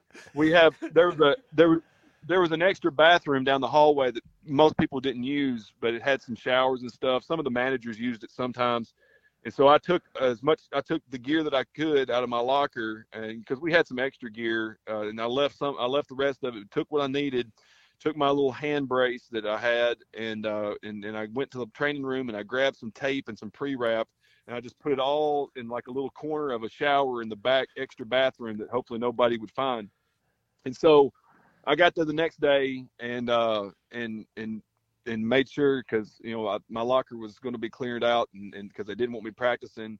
And, uh, and sure enough uh, i'm glad that I, I, I had planned ahead and i went in there and uh, and just i just waited in the shower. I didn't even i don't think most people even knew that i was at the gym. So i was kind of like like oh I, i'm gonna let them think that i'm really not gonna you know i've, I've just i'm done and you know and so uh and so i didn't go down to the locker room uh, after I, i'd gotten there early enough to kind of see what the the issue was and i just waited in the shower and waited until everybody had gone out for practice and as as, as and I just sat in there in the shower by myself with nobody around in this extra bathroom until every until I waited till a few guys I thought would probably be going out.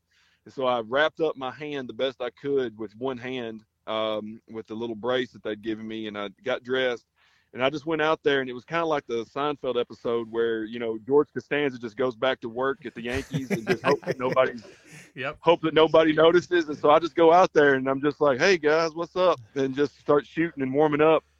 And uh and and everybody's looking at me like, what are you doing here? And uh and so uh I see I see Coach Knight talk to our trainer Tim Garl, and uh, and and he sent and I see then I see Tim Garl start walking towards me, and I'm like, well, here it is. He's either telling me to get out of here or or uh, or something. And Tim comes down. He goes, at least let me get a good tape job on that hand. And so I knew that that was I knew that that was kind of like the olive branch of like, okay, all right, I've I've I've got a chance. I've I've at least found a ticket to get back on the court. And I had a really good practice that day. And then uh, I just I just didn't know where I stood with him. And then I found out that I was in the starting lineup in that first game of the NCAA tournament. And at that point, I ended up having my career high in points. I think I ended up with 27 points that game. Nine And, uh, rebounds. I really thought I- that's right. And then I so I that that game I really felt like I'd kind of that whole process I really was proud of because I thought that it was it was a pretty good test that Coach Knight had put out there, and I felt like that I'd come through.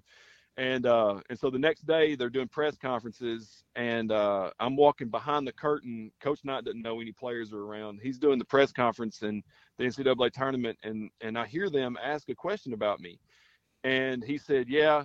He was like this little piece of gold I found down in Podunk, Tennessee, and brought back up and up. And uh, so I was like, well, it, it, he's turned a corner maybe with me after after this this little performance, this little test. Well, and in that that game against George Washington, and you guys kind of wiped the floor with them. Does that just feel like what you had been essentially working uh, almost two full seasons for at IU? That it was it was finally happening. I mean, that was I mean that was it. I mean, I was a huge NCAA tournament fan. Like, I, me and my granddad would always get the newspaper, the Tennessean, and we'd get the big fold out. We'd each get one, and we'd fill out the brackets on the on the actual newspaper, and then we'd keep up with our records and highlight and everything. And so we'd done that for years, and it was just, it was just, uh, you know, I just that that was all I wanted to do was have like, uh, you know, and I never, I never got to the point, but I just was like, I just want to be, if I can just be in one shining moment someday. That's if I'm, I've, I've really made it. If I can be in one shining mo- moment montage at the end, and uh, and so it was, eh, you know, I had a couple of fun moments and a couple of good games in the NCAA tournament, but I just never that that's that's that's the thing that really does um, you know make me sick to my stomach that I just never got to feel that magic of a run of being able to come back to campus and still being in the tournament like uh, like those guys got to feel the next year and so there that that that was a big hole in my my kind of my playing resume that I wish that uh, that I didn't have but uh, but you know it's it's uh, you you got you've got to take the the good with the bad. Well, you you certainly the loss in the second round was not due to your play. You had another good game against a stacked St. John's team where you scored 16 points, 10 rebounds, uh, six of 11 from the field, four of five from the free throw line, and now you're heading into the offseason where you've got your first year playing under Coach Knight under your belt, and it's ended in a in a really strong way where it does seem like you turned a corner corner with Coach. So kind of from the high of the highs of that huge first round game and now you're heading into into the off season and now you're going to end up dealing with the lowest of the lows that season Right. or, that year Yep.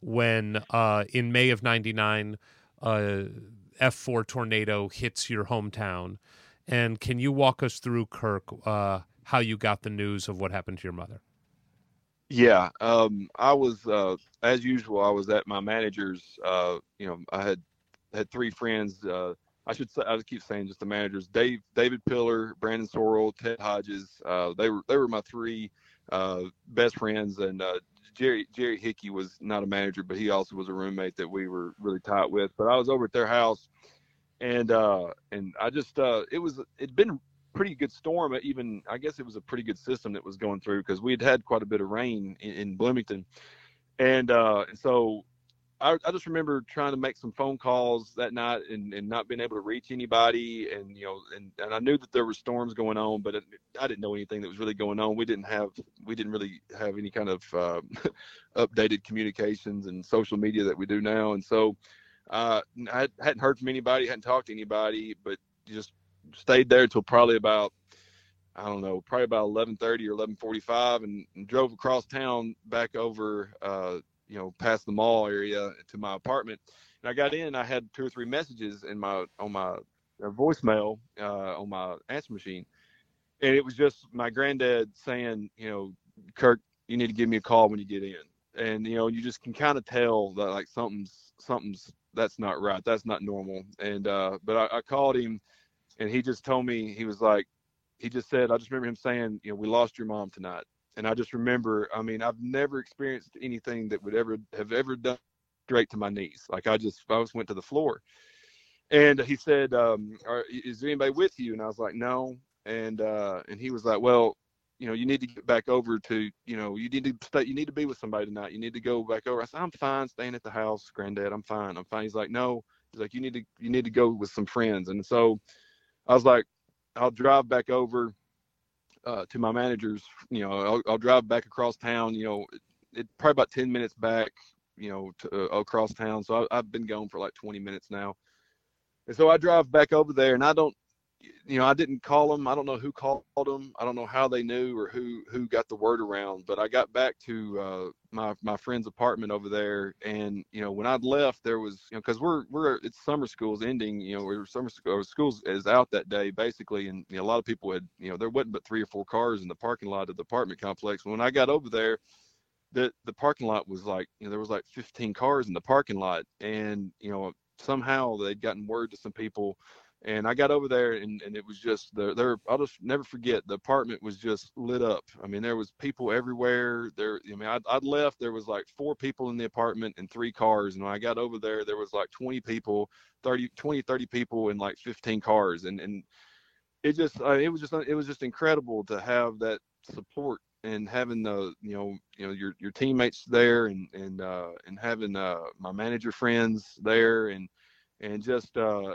and I remember after I got over there, you know, the you know the the coaching staff had, had come over there. Coach, they they told me they were like, we can't, you know, because it, was like midnight, and they said we've tried Coach Knight, uh, you know, we can't, you know, he was probably been asleep for hours. They said we hadn't been able to reach him, uh, but all the assistant coaches came over and they just everybody just stayed stayed up that night with me. I mean, it was just uh, they stayed there, and we just you know we just watched TV, and I tried to make some phone calls and talk to some people back home, and uh, but I mean, it was just it, it would have been hard enough to wrap your mind around like you know your only child and you're you're you have a mom that's a single parent you know that's just kind of been your life you know that's uh no you know and so to just kind of think about like going forward without that support system and that pillar. And you mentioned the Thanksgiving earlier when you have, you know, it it that, that it just turned into even more special Thanksgiving. And and to this day, I haven't watched It's a Beautiful Life again. That was the last time I'd I'd watched that movie. And uh, and so um, if if if it hadn't been for my teammates, you know, my granddad came up and got me the next day and took me back home. And what was really pretty neat and special was when I got home I got back to the, you know, my mom and I's house. And of course, we had a lot of family and stuff that was there ready to meet us. I, I walked in and um, I actually just went to my bedroom for a while and just cried for a while. I just went straight to my bedroom, shut the door. You know, we, we there's a lot of people there, but I just wanted to go to my room for a little while.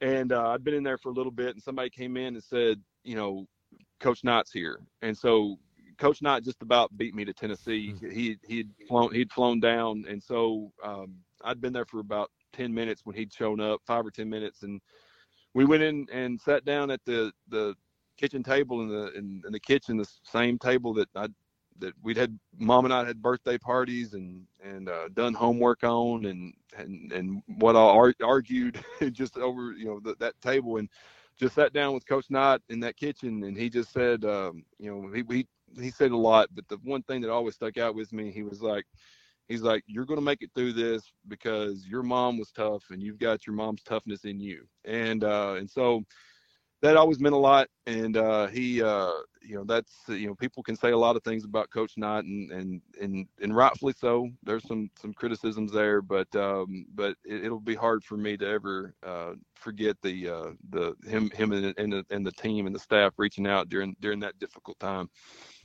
And was there ever any doubt in, in your mind that you would go back to Bloomington and, and continue to play basketball? No, I mean that was that that was that was my outlet. I mean that was my respite. I mean that was um I mean the only time that I didn't think about it was when I was playing. I mean it was cuz you just like we were talking about earlier, you know, when you're 20 year old, you've got a lot of things on your mind and and and then when you got something like that that you're dealing with uh at, at, at in your at that age that you're you know to, to be busy is the best thing and so it was just uh you know basketball, basketball, basketball. You know, I just tried to pour myself into it, and um, and and you know, i've tried to. You don't want to say that you want to turn. It's it's so. It's it's it's it's it's it's it's broader than like t- turning a weakness and t- turning the bad thing into a positive. But you did want you didn't want your chance to you knew i just knew how mad my mom would be if i mm-hmm. used you know her her as an excuse for not doing not, not doing what I could do, and so um, that coupled with I tell you I got to say, and and you know hopefully if somebody you know I, I hope somebody this might help out there that may listen to this at some point, uh, but like I don't think I would have been able to get through it if Tim Garl had not found a, a grief counselor for me to talk to. Mm. That was uh, to this day I mean, that was such a great gesture by him and such a smart move. And I hated it and I didn't want to do it. And uh, it was just the best thing at that time. So it was it was a combination of throwing yourself into the work and having a lot of support around you, but also, you know, you know, getting some support and some help from some people that are smart enough to know how to do it. Yeah, and I mean, look, it's it's ironic we're having this conversation on the heels of I don't know if you follow uh, other college basketball stars, but there's a star freshman for Ohio State named DJ Carton who it was just announced is stepping away from the team and he came out with a message saying he's stepping away from the team because he's dealing with mental issues that he's been dealing with for a couple of years and clearly grief and what he's going through aren't the same thing but it's still right. dealing with something going on in your head that you just are not capable of dealing with and yeah there used to be a cliche uh, uh, not a cliche there used to be a uh, stigma a stigma yes on yeah. on seeking help and it's just yep. it's ludicrous that there ever has been and there shouldn't be and i give him credit for coming out and saying he's getting help with this and that's the most important thing and i'm glad you're talking about it kirk because there are times when we're all in moments that we cannot get out of. I mean, we just we just aren't equipped to get out of them, and we need to rely on other people. And and for for Tim to recognize that that that expertise and insight, no matter how much the coaching staff, the training staff, your your your friends and managers and players would want to help, it's it's a very specialized skill set to help somebody really work through something like that in a complete way.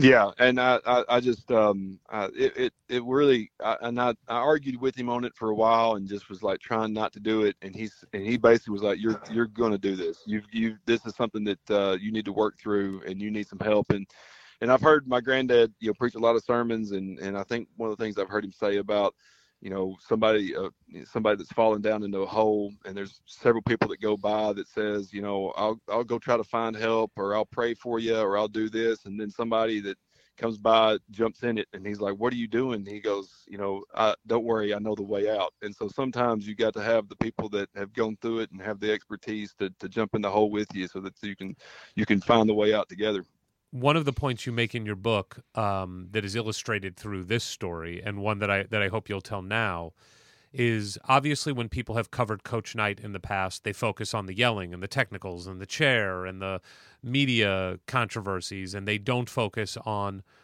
Well, for good reason, they don't focus on the good stuff because Coach Knight wasn't a guy who pointed his fingers at himself and said, Look at the good things I'm doing and look how I care about my players and my team. But while not a grief counselor, Coach Knight seemed to know what you needed to help you and your grandfather, for that matter, who lost his daughter. And he was able to send you to Rick Majerus's basketball camp in Salt Lake City that summer. Uh, and and I know that you and your grandfather that was a special time to go out there and experience that. But can you tell us the, your encounter with uh, Coach Majerus at the end of that camp? Yeah, it was it, that was a special trip. I mean, it was something that, that I think really did my my granddad and I a lot of a lot of good, and uh, just uh, we both like to travel, and you know we both you know like basketball, and it was just a great you know it was a great thing just to to fly out and kind of get away from uh, uh, just everything and just kind of be on our own and and just uh, kind of hang out and just talk basketball and work basketball and and uh, yeah, they had brought me out. They they would bring people in to to help work the camp at uh, Coach Majerus's uh, youth camp, and uh, and one of the things I was really impressed with, you know, Coach Majerus would just he would work the camp, and he he would. I mean, a lot of a lot of coaches have these camps, and they'll show up and they'll give a ten minute speech, they'll sign some autographs, take some pictures, and then they go on. He worked his camp. He was there hours, sweating and just going through the drills and, and going around working with the players, and, and he was great. And then in the evenings, you'd have pickup games and like uh, you know I, I, think Chris Burgess was there and pickup games. And um and towards the end of camp you know all, all the counselors got you know whatever it was you know it was the whatever the salary was for the camp. It, I think the counselors got something like 30 or 40 dollars a day or something like that. And um and so he said after he said before you and your granddad leave to get to go to your flight on the last day of camp he said make sure you find me right after camp's over. And I said okay and uh and so camp camp is over and uh and I, I, go over he says follow me. And so we go and we walk down uh you know in one of the corridors uh, near the you know off the side of the court. And it's just me and him and my granddad and he hands me and my granddad he, well, he just hands us uh, an envelope. And he goes uh he goes now if you if if you tell anybody about this i'm going to deny it. And i never did it. But he said I went through some very tough times when I was younger, and I had some people step up and help me out a lot. And I've always said I was going to try to do that for others when I had the chance. And he said, he said, use that and uh, and use it how you need it.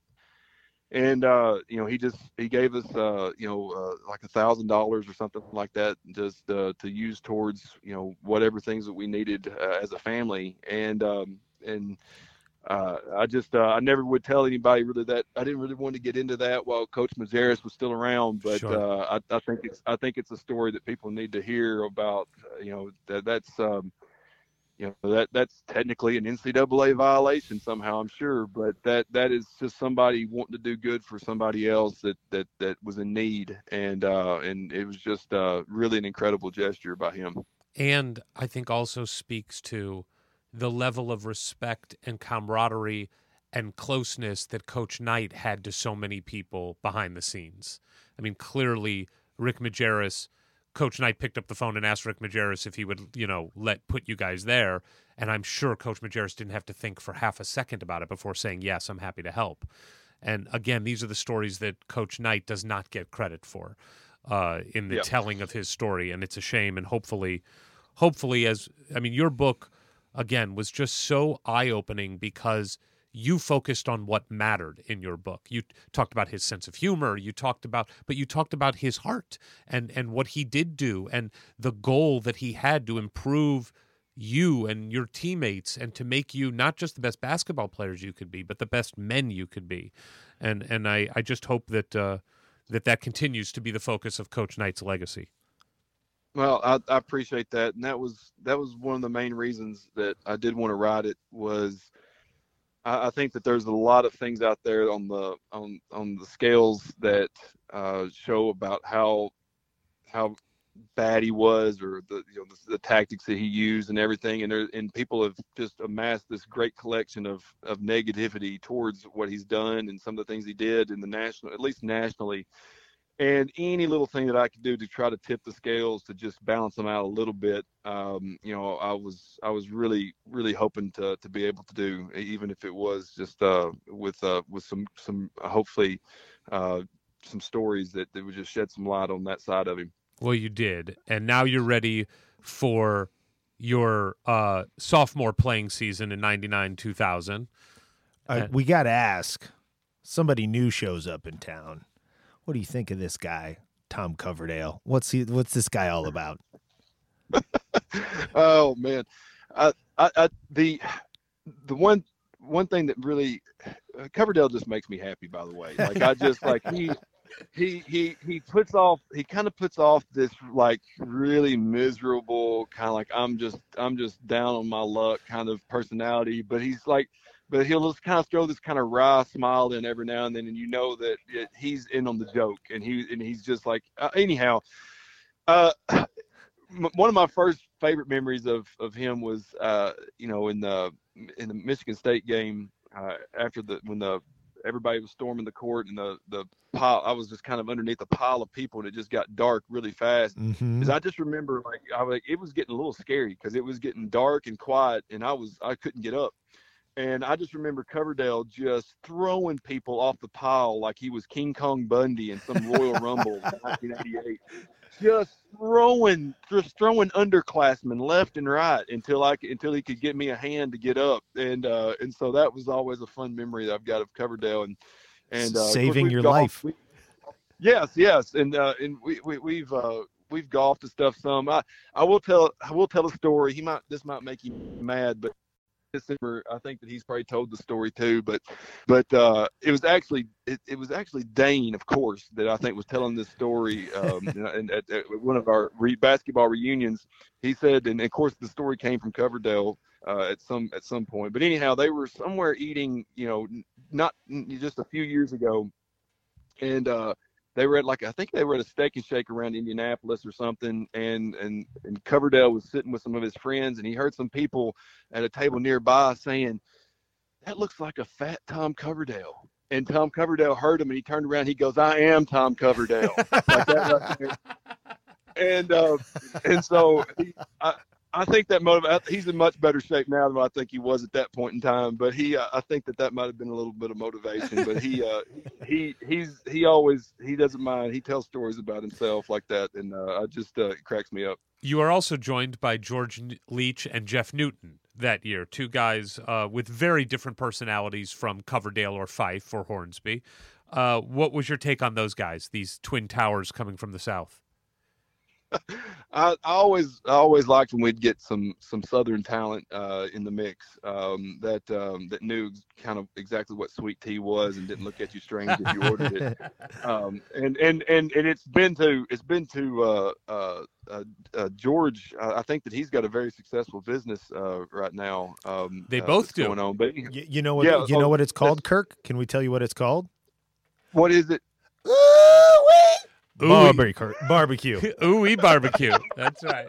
that's that's great. I that I, that's I'm so happy for them, man. That they, I they were just such a uh, different. I mean, talking about uh, different personalities. Uh, N- Newton. I don't know if he said if I had a dollar for every word I heard him say. I don't know if I'd have enough.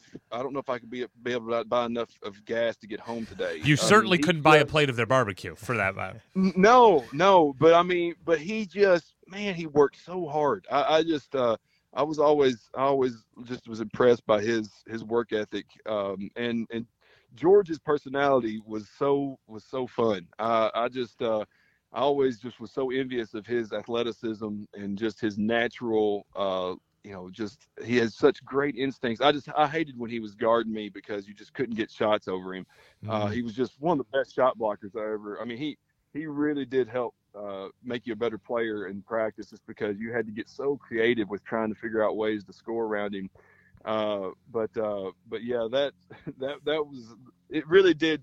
Uh, having those guys and um, and and then somebody like Jeffries come in, it was really such a breath of fresh air because I mean they just had an energy about them that we just didn't really have a lot of. I felt like on the team until they got there. One of the greatest things about being a fan of college basketball team, and I think the thing that Indiana fans gravitate to the most, is getting to know a player and watching them develop and seeing their improvement year to year. You went from your your freshman year playing of averaging 9.9 points a game and 6 rebounds a game, which by the way, isn't 6.5 rebounds, is an awesome freshman year, to a big jump up your sophomore year. Your minutes go up, but you now average 15.3 points and 8.3 rebounds a game. The team starts off very well, 6 and 0, ranked 15th in the country. And then you run into a buzzsaw a powerhouse. in Indiana State. And you lose that game. And the reason I want to bring it up is because we have had the pleasure of talking to several players who have been on teams that are doing really well and then lose to an in state team like a Butler or, in this case, an Indiana State. And Mhm. we love to hear about what was practice like after you lose a game like that when Coach Knight is the coach. Well, sometimes you didn't have to wait too long because it was hours. It was just a few hours later. Um, we, um, we, I'll, I'll, give you one example. I can't remember. It may have been that game. I can't remember exactly when it, this this happened, but we we lost the game uh, that we should have won against somebody that was not. It, it, I don't want to disparage the team. I won't say, but anyhow, we we had to be back the next morning. We had to be back the next morning at six o'clock to practice, and so we'd gotten done. We left. We, we left, and and we hadn't been home long before we had to come right back to practice. And we'd gotten there, and we were just all half asleep, and we were on the court warming up, and uh, and we realized that Coach Knight and the staff they had been there all night watching game film, and they they had they had not. Wow.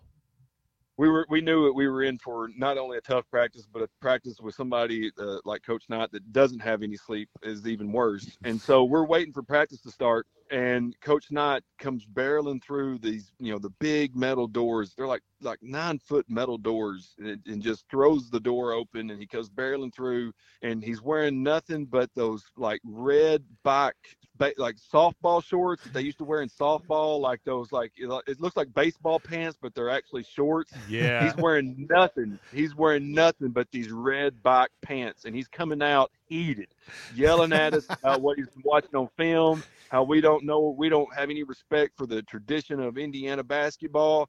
And he's making a lot of great points, but we really can't understand any of them because we are we are blinded by the brightness. And um, and and so uh, and so we knew we knew we were in for quite a practice when it started off like that. But um, I tell you what, what I always what was great though is that we knew that the next practice after a tough loss was going to be brutal. But it was it was like it was a really cathartic thing because we knew that that was going to be it. Like i mean i it, there may be some exceptions to the rule and maybe some other players may tell you different but i really felt like that after those games you knew that next one was going to be tough and it was going to be it was going to be miserable and coach knight was going to be miserable but inevitably it was really usually one of our better practices and everybody was just exhausted and had worked hard and was just sweating and tired and he'd come back to the locker room and you could tell that that that coach knight was back to back to normal. Like it was like he, he'd gotten it out of his system. He'd, he'd he'd gotten his point across and really a lot of times that was it. Like you, you knew it was going to be one bad day and it was back to work on like a normal pattern and it was it very rarely carried over more than like that one full day of, of like the next day of practice. Well it, whatever happened after that Indiana State game specifically, it seemed to have worked because you know you, you took out Wyoming a week later, then North Carolina. You get rolling, you guys roll up into the top ten in the country, and now you're looking, you know, like a, a real force to be dealt with. And at this point, you're you know so ingrained as a vital piece of the team, and AJ as a senior is really coming to his own. W- were you starting to feel like okay, this this team is getting to the point where what you expected when you came to Indiana to be a part of a team that could could be a part of the national conversation?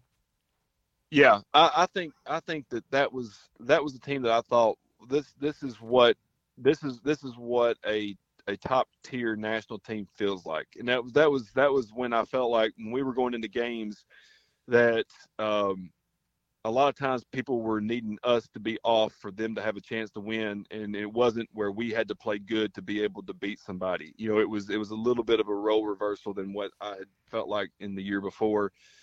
And um you know and with with uh with aj and uh and lewis i mean we just we just when you have some when you have really stable guard play that you know is going to be there day in and day out um, it's it's much more it's it's much easier to put up consistent numbers as as a post guy.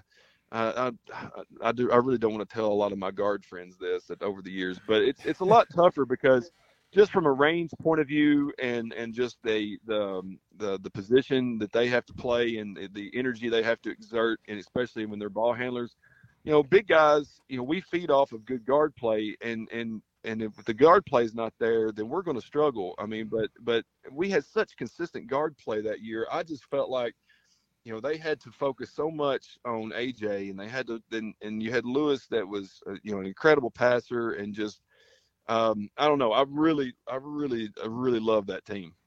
Well, we loved that team too. uh, like Ward said, started 17 and three, top 10 in the country.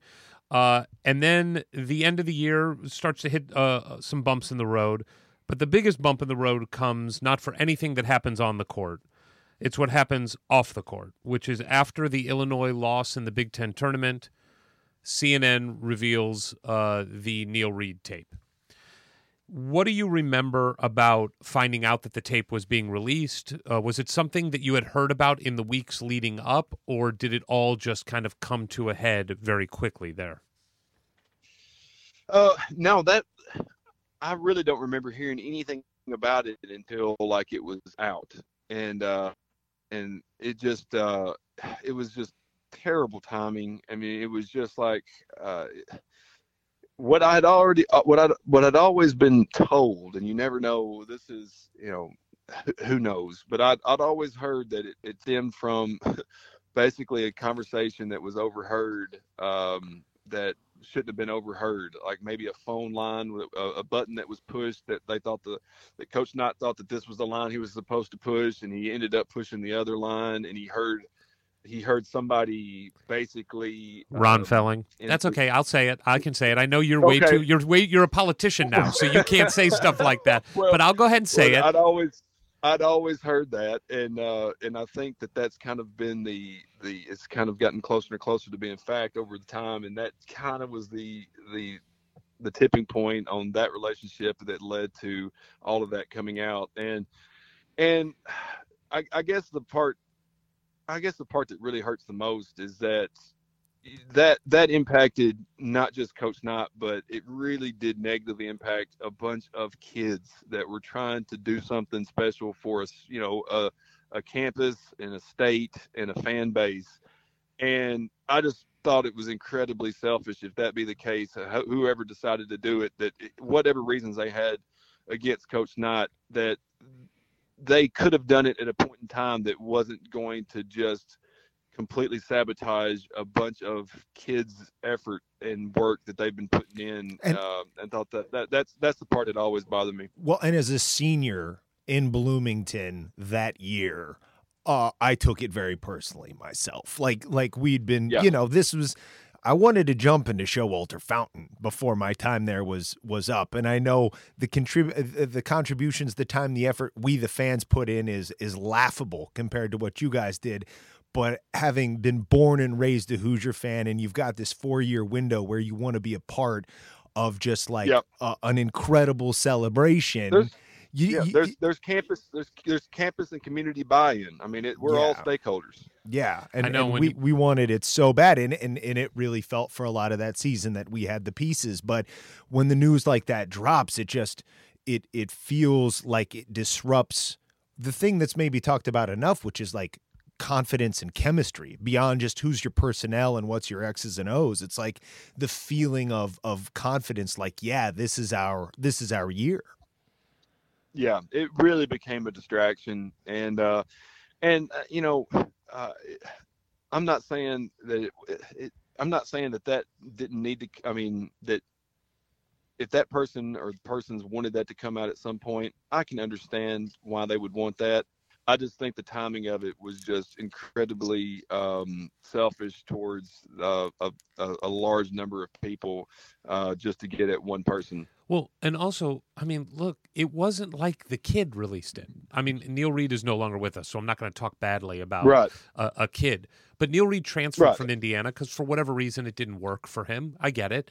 But it's not yeah. like Neil Reed was going into a microphone for three years saying, "Hey guys, he no. choked me in a practice." That never happened. No, like he never said I that. Give, I give him a ton of credit for just you know basically you know doing what he thought was like I'm just going to move on and uh, and and didn't try to stir up any trouble. And um, exactly. Um, uh, I, I always always appreciated him even more. I, I, it always bothers me when people get upset at him because uh, you know he was kind of I felt like I, I don't I, I, think he was kind of drug into it um, he, totally unwilling fashion. Totally, he didn't release the tape, and it's funny because you bring up not funny, haha, but you bring up how releasing that tape didn't just affect Coach Knight; it affected this group of kids. Kirk, I'll go one step further it's affected an entire community of Indiana basketball for 20 years. I mean, Yeah. the wounds that were created because of that tape and what that led to and the slope that it started to put everything on, Oh yeah. that they I have mean, not been healed. Knight- they have not been healed. Coach Coach Knight doesn't get fired the, in the in the time period that he does or how he does if that doesn't start if that domino Right. doesn't fall at that point in time. And not only that, he's then going into, and we, we can talk about this in a little bit, he's then going into a year of.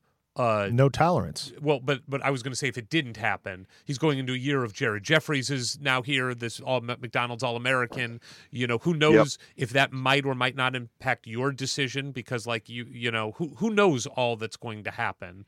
And Coach Knight gets to coach you with Jared Jeffries, which would have definitely happened that we never got to see. Well, well, let me ask you this because as crazy as it seems now, at that time in the late 90s, even before that tape comes out, even before his job's on the line because of what's going on outside of the the game itself, Indiana fans are starting to get restless and wonder if the game's passed him by, if he's not putting the same kind of effort in on recruiting. And w- it all just seems like, oh, we were so spoiled and took so much for granted. But back then, that stuff was sort of starting to creep in around the program. Were you aware of that at all? Did you guys feel a mounting pressure to to come through not just for yourselves but for Coach Knight?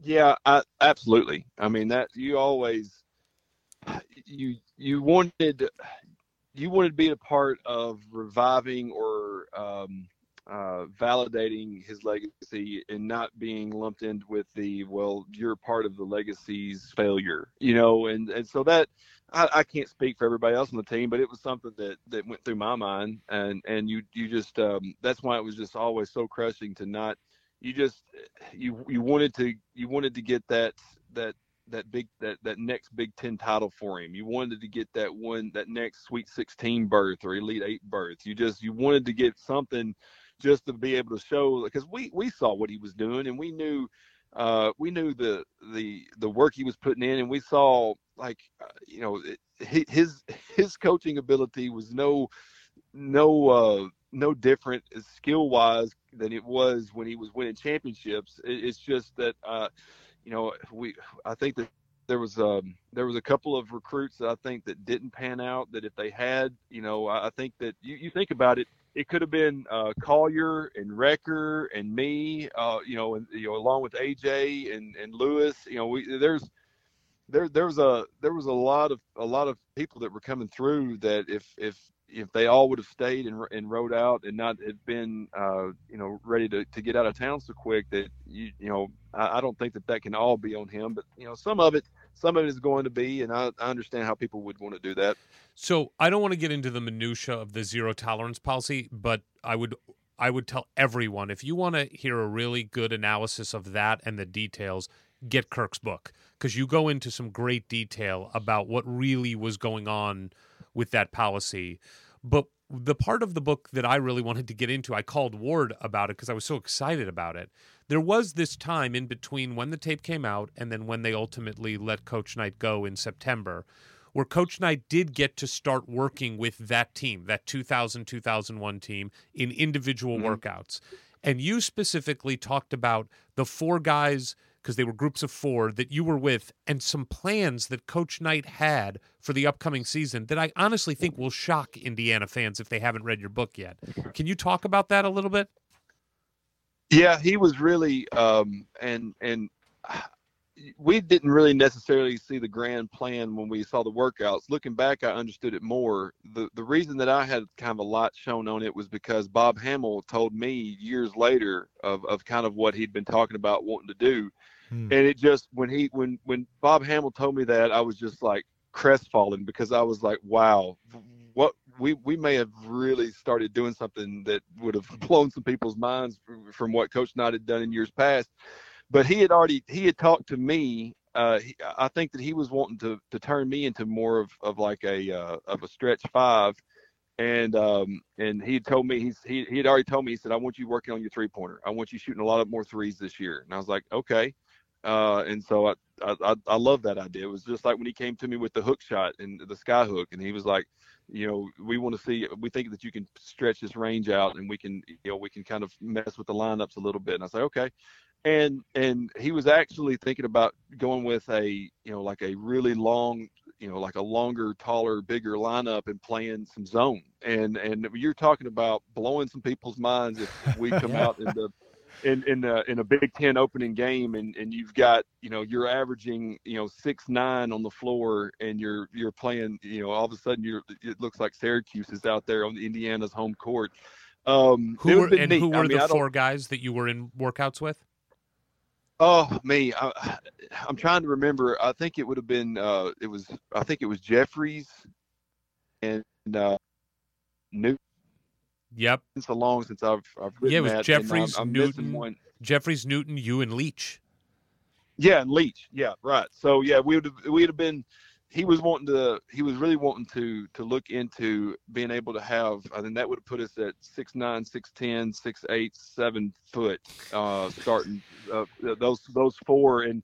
And with me and Jeffries being able to stretch the floor a little bit, uh, and being able to stretch the defense, and you know, and and and putting a uh, you know, and putting a guard out there to just have some penetration, uh, um, and the, the, the beauty about that lineup is is even if you went man to man, you know you can put Jeffries and Newton and even Leach. They were athletic enough they could they could play just about any you know two, three, or four guard or any two or three, and uh, and, and stick my slow butt on whatever big center they had out there. And um, and so even if it was man to man, but like being able to mix up to go in and out of a man to man or a zone with a lineup that was going to average like six foot eight, six foot nine, that was uh, that was a pretty fun uh, dynamic. I think Coach Knight was going to have some fun with. And it again shows there are two things I just want to focus on here with the genius of Coach Knight. Here he is in his 29 or what would have been his 30th season, I think, at Indiana, thinking about changing the way that he had done the first 29 years. Indiana was known for man to man defense, and here he was tinkering with it. How do I revolutionize a little bit? How do I change? Putting you as the so that's one part. Then thinking of you as the stretch five when that wasn't even like a concept back then. Kirk, do you No. know do you know how many three pointers you took in your first two years of playing at Indiana? Oh man, I don't know unless there was a half court one I threw up towards the end of it. I may not have taken any. I, I don't know if I took. Yeah, Zero. You took zero Yeah, three pointers. And Yeah. now and now Coach Knight, this this guy who people think of the neg- wrong wrongly think of as like a dinosaur or stuck in yesteryear is coming to a guy who has taken zero three point shots his entire career to this point and is saying to him, You're gonna shoot threes this year. I- I mean, Yeah. just just the ability to see that, to know that that can help this team, and by God, it did help the team. Yeah, uh, even you, you without hit a pretty good one. So, so now you're into. The, now you Wait. think you're about to get into this season, Yeah, yeah. and then you guys as a team hit the biggest pothole that uh, any team could possibly hit In the history of the program. when you find out that they are in fact enforcing this quote unquote zero tolerance policy and they're going to let Coach Knight go. Walk us through how you found out and what it felt like, um, what it felt like for you to to go through that. Well, when when we first heard about the zero tolerance policy, to be honest, I was really relieved uh, because I really we all had thought that that it, the word the next word we were going to get was that he was going to be you know fired, and so we were actually. I mean, at least I was like, well, we've got a chance now. We, we can put this behind us. This is just. Um, I kind of thought it was going to be one of those things where, like, listen, we're we're showing everybody we're doing something. We're keeping an eye on it and I thought that it was done in a way to keep to kind of protect Coach Knight and and and and kind of show that they're doing their job. In fact, I think that it was the opposite, and I think it was just uh, more or less. I felt like it ended up being a trap for Coach Knight, and so I, I thought that the I thought that the administration at the time was trying to to kind of you know help and protect and insulate, and and I think that they actually kind of were just designing a plank for him to walk out on by himself and just wait for the the the the, the boat to rock just enough, um, and and then push him over. So, uh, that's but but I, I thought that I I was a little bit relieved at that, and then you know it really felt like it was just kind of back to normal right after that. I mean, after that announcement, I felt like everything kind of died down and and everything was back to just you know we were back doing basketball things. We were getting close to the season starting, and um, and and then you know then we had the uh, uh, the next little incident at the assembly hall that that that just sparked the whole thing, and it was just the you know and it was just enough, uh, I guess, uh, to to make sure that they were able to say they tried, but then but oh he failed, and and it just was such a I just I just always felt like it was a really um, you know just kind of kind of a weak stance and a weak move to, to do it that way the way they did it and um, you know if, if you if you were going to fire him just just do it don't don't try to make it in in in in like an entrapment type deal is what I felt like. Totally. So so it it did go down, and then how did you personally respond, and then you and your teammates from your perspective, because we've heard this from quite a few different points of view at this point, and and everybody has a slightly different take on it. So how did you see? Uh, the process play out amongst the players and what you guys were going to do next, both individually and collectively. Well, once we once we found out um, that the decision had been made, um, I, I, just remember that I felt like the vibe was that um, everybody was just getting the heck out of Dodge. Uh, I just felt like people were looking and thinking about their options, and that they were sick of it, and that they, if Coach Knight wasn't going to be there, they weren't going to be there. And um, and I, I don't know where the dust would have settled, but I really think that everybody every I think everybody was just waiting for the first the, the kind of the first step out of town to be taken before the next one was taken. And I think and I I I wasn't I wasn't looking to leave because I'd already redshirted a year and and I just uh I just didn't really feel like starting over somewhere else sure sitting out another year and so I uh, you know I I I had kind of thought that you know, I, I, really think that a lot of people on the team uh, looked at, at, at Dane as as as as a leader. You know, and I, I think that uh, um, you know I think that we both were, were captains of the team, and I that I, I know that a lot of people were going to look at Dane and, and follow his lead on something like this. And I knew Dane was was was pretty upset about it, and and um, and I really I really thought that the way he was talking that he was definitely going to be leaving, and and I just um, I remember talking with him, and I, you know, I, I don't know. I, I, think that he he's he would have made his own mind up one way or the other without whatever I said in there. But I did my best to try to to make my pitch for for keeping it together, and um, and seeing what we could do uh, as a unit, and and it led to this weird, this really weird deal where like. we're at we're at a university and the university is the the administration is calling us out of our classes to come meet with them to negotiate about what coach that we could get to keep everybody together. And i was like this is like if you wrote this in a movie it would be so bizarre. So i'm i'm you know we're we're getting pulled out of class and and and are, are asked to come to meetings instead of you know basically going to class so that we can sit down at assembly hall and talk about you know what we can do coaching wise that would keep everybody there. And and so i mean i remember sitting around a table and it was like seven or eight of the players and like three or four people from the administration and it was just like well what's it going to take to to keep this intact. And it was just such a weird negotiation to be a part of as like you know student athletes, and um, and trying to determine the the direction and the, the possible future of a one of the top basketball programs in the nation. Um, it was uh, it was it was a very uh, uh, surreal situation. Was that reassuring or disturbing that they wanted so much feedback from from young men? Well, it it scared me a little bit that there wasn't any kind of like um, I don't know. It didn't seem like there was a real plan in place, and um, and and I, I don't know. I, it it was a it was a bit concerning that this was this this kind of pressure was being put on us, but it was also um, you know it was it was a bit empowering that they were asking us you know, and maybe maybe it was the I, I, I, it had to be the smart move to be honest with you. And looking at it back, I mean they they asked for our advice and they asked what would be the best situation to keep everybody happy in there. And we told them at the time, you know, we would like to keep you know the staff that we have there, and and and we would would be a chance that people would stay. So um, you know, it was it, it was a little concerning that there wasn't more of a long term plan in place, but it you know, in the end, they probably did the right thing in trying to work with the players. Um, so I don't, I don't want to criticize them too much for that. Well, you guys all do decide to stay. Mike Davis is hired, and now you're heading into 2000 2001 year where you do have a team with a lot of talent, but clearly going to have to figure out a new way to play because Coach Davis is going to put his stamp somewhat on the team.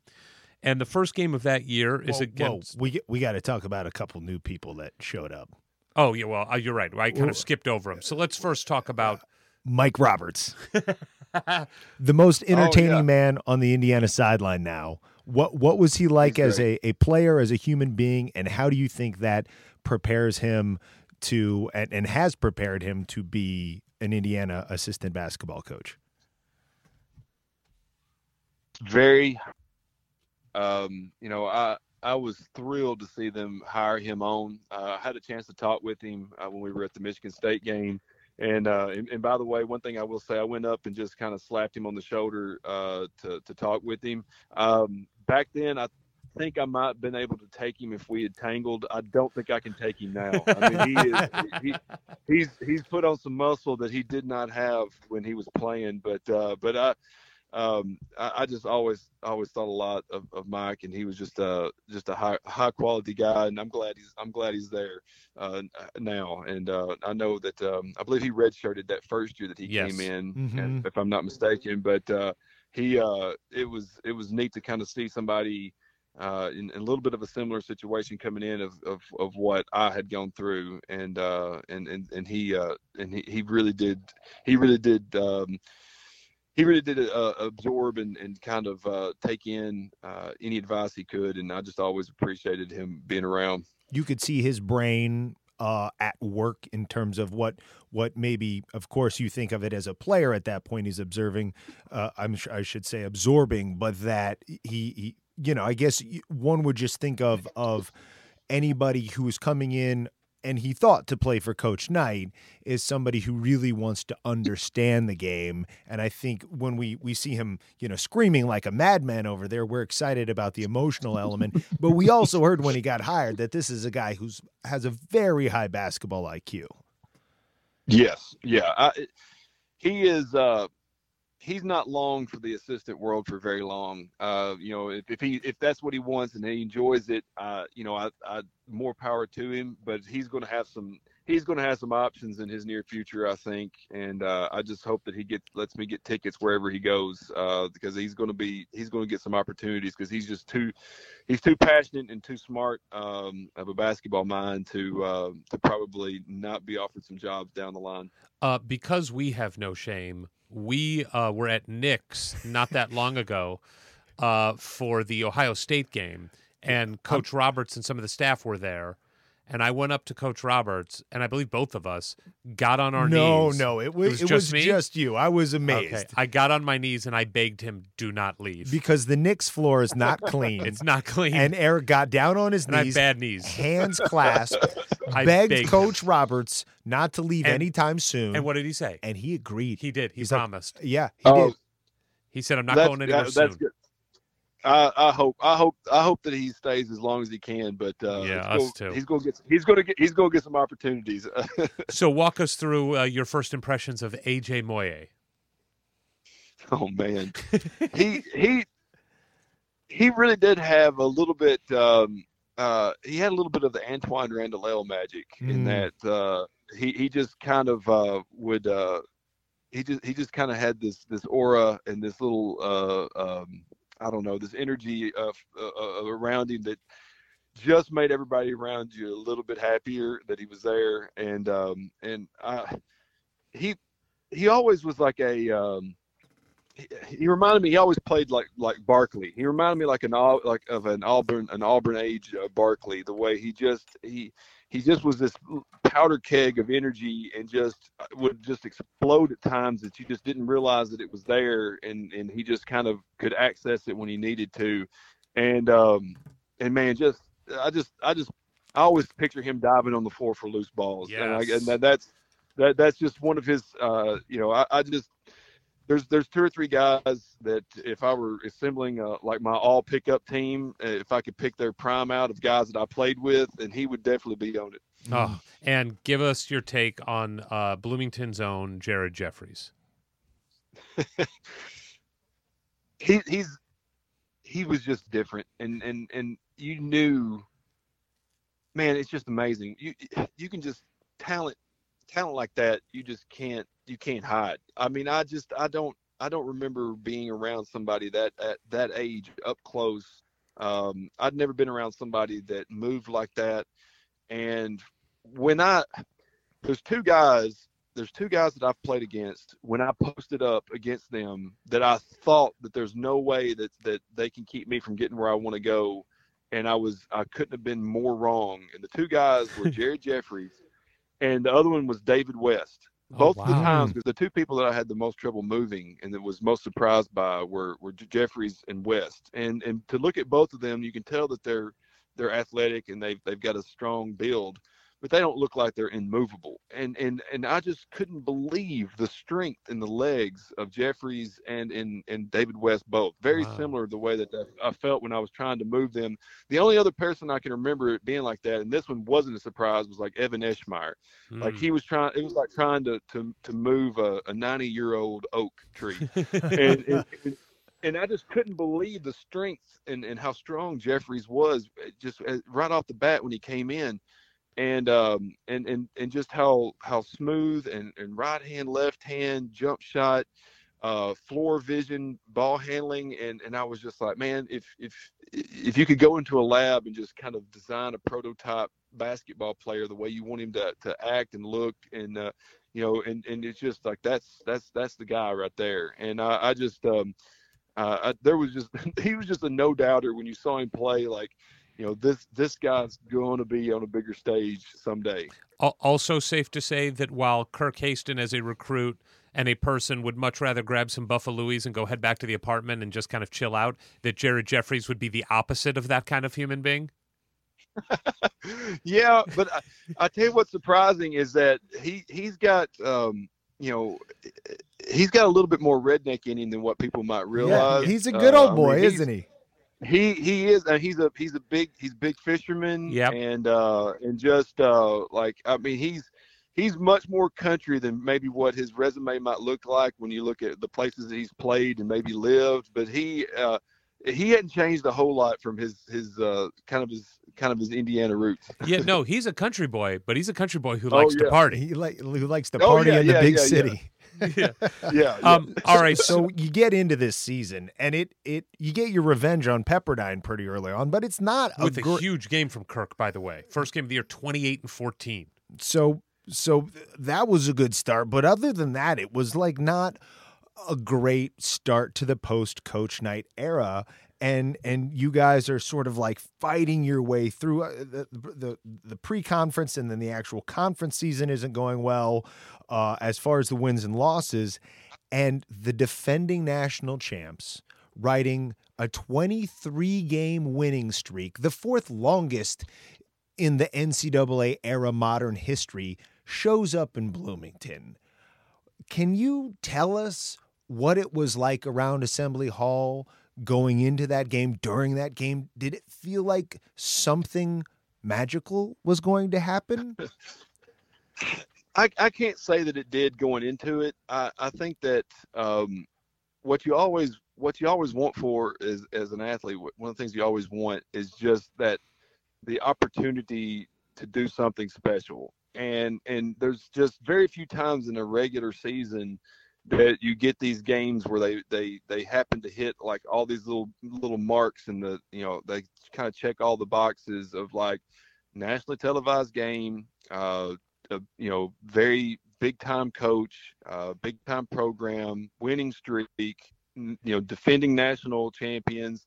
So we didn't know we didn't feel like that that, that we were just going to get uh, you know an easy win. We didn't feel like we were going to get blown out. We thought that we had a chance and it would be a nice statement game uh, on our resume and a chance to to kind of a, a win against a team like that will will cover up some some bad losses and some sins that you've had with you know with your own with your own confidence and with your own fan base. We just knew that that win would go a long way of of helping us uh, kind of um, maybe right the ship and, and make sure that that we had that we were pointing in the right direction. So we, we I don't know if we had any feelings about anything would happen, but you just kind of relish the chances at those moments that that you you might be able to do something. Well, you're down by two points at the end of the game. It's not looking great, but we do have the ball. How we got down by two.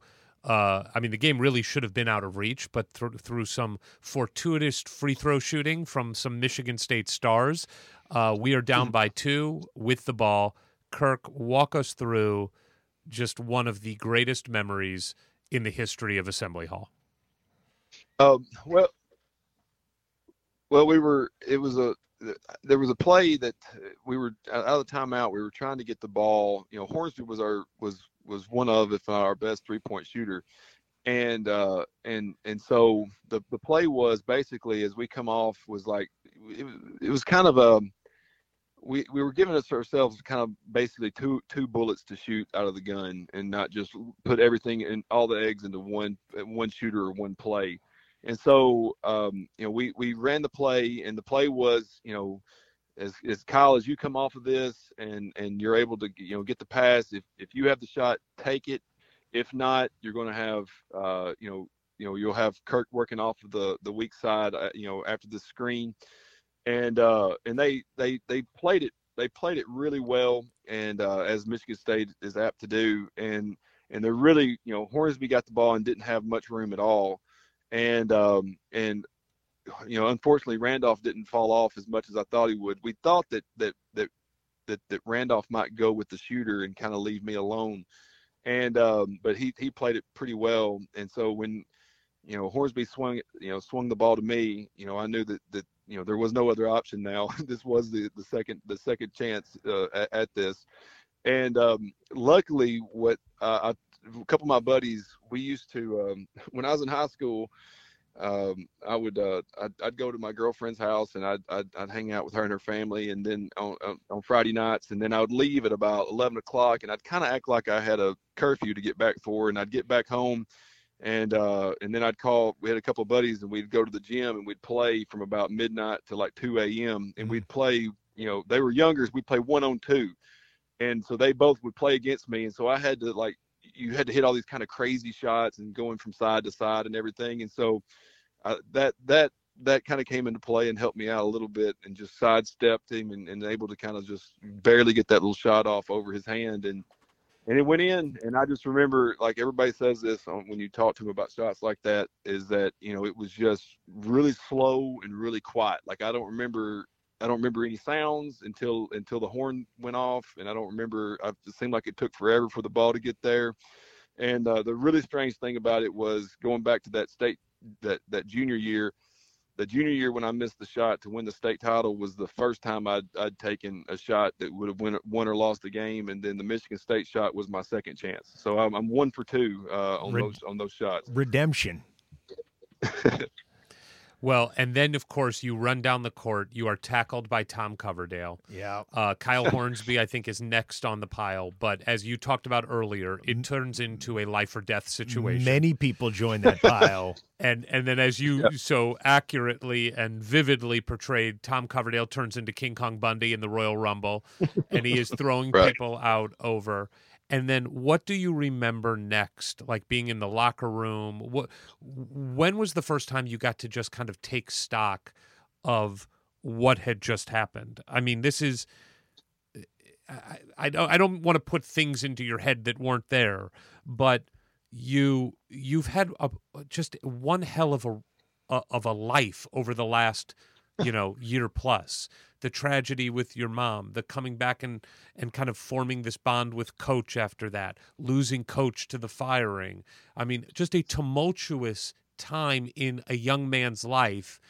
And here you are in this moment of just pure jubilation. What was in your head when you got a chance to just be with your own thoughts?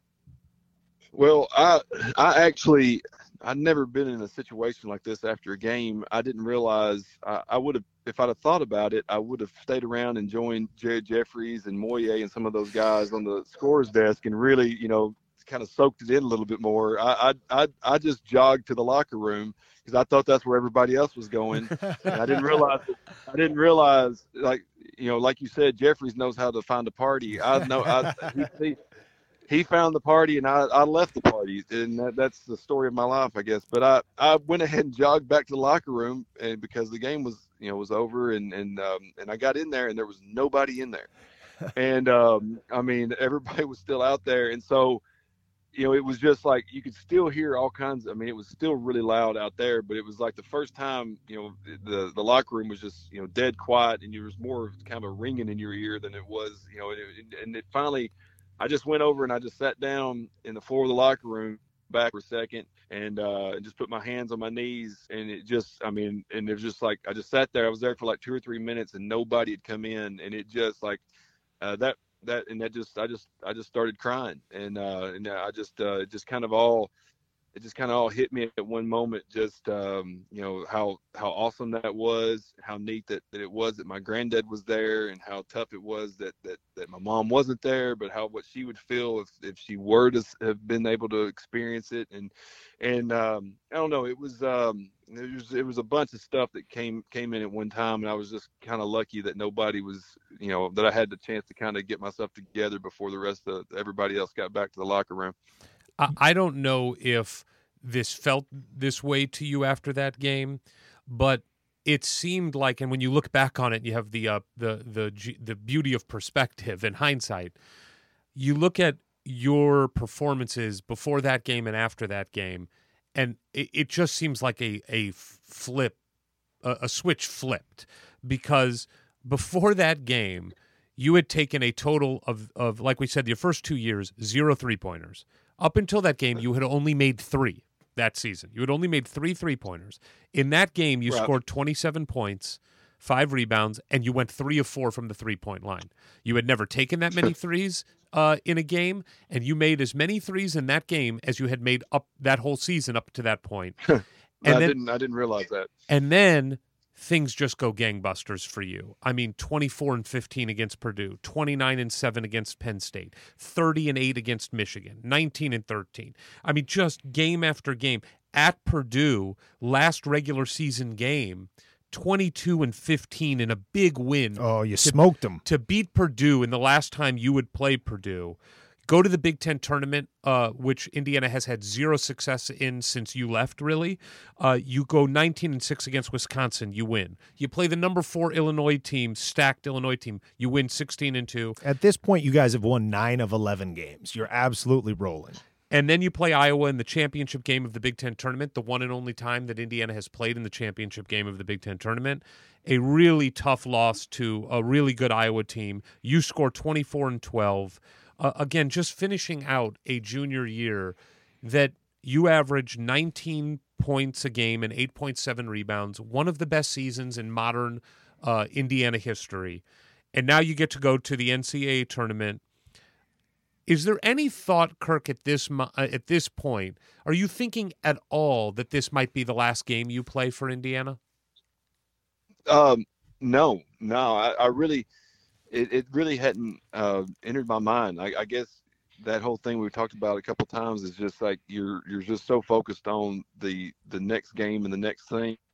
And uh, um, and uh, I just I was so I was so excited about that that NCAA tournament run. I, I really I I just I felt really good about where where my game was at. I felt I felt good about the you know the the bracket. I just I I don't know. I think it was it ends up being pretty embarrassing. But you know, I'd, I'd on my shoes I had written down the numbers, like the countdown of like 32, 16. I'd written all the numbers on both of my shoes, and I was ready for like I was going to X them off as I went along, mm. you know, and didn't didn't didn't get to X off uh, many. No. And uh, and uh, and and really, what ended up, I think we had we had a, what really had an issue with in Iowa. I think they had um I'm trying to remember his name. It's so bad because I'm friends with him on Facebook and I've just messaged him the other day. But they had a really small guard, Boyd. I think it was Boyd. that uh, really gave us a lot of trouble. And and that was the one thing that we had some troubles with sometimes was just the smaller, quicker guards. And of course, Kent State had one or two of them that just really gave us a lot of trouble. Sure, Trevor Huffman. And um, yeah, and uh, and so that that you know, to be honest, it was this. This I don't know if I've ever. I, I, maybe I can't remember. I've I've said some stories over the time, and I, I forget who, what I've said, and what I haven't said. But I honestly did not think about going early to the NBA until I was stopped at one of the uh, the the minute marks in Bloomington. They all had the same name. I can't think of the names of them, but um, I stopped at one of the little minute marks there camp, on campus, uh, like two or three weeks after the NCAA tournament, to just grab a, a, quick breakfast on the way to class. And the like on the cover of the sports page, or even maybe it was the cover of the the, the main page, was that Haston you know, Haston Jeffries thinking about leaving school you know, I was like, I, I, didn't even, that hadn't even entered my mind that that would even be out there to even think about. And so I didn't even, I had not even thought about the possibilities of that until I actually saw it on a newspaper. Damn that, that uh, newspaper! That, Damn that newspaper! well, well, I mean, I, I think that I would eventually kind of gotten there myself. I uh, suppose. To, to, to but but that was that was really the first time where I thought that that that might be an, a, a, possibility uh, to even to even think about. And and like I said, I, I had I, I, just had some.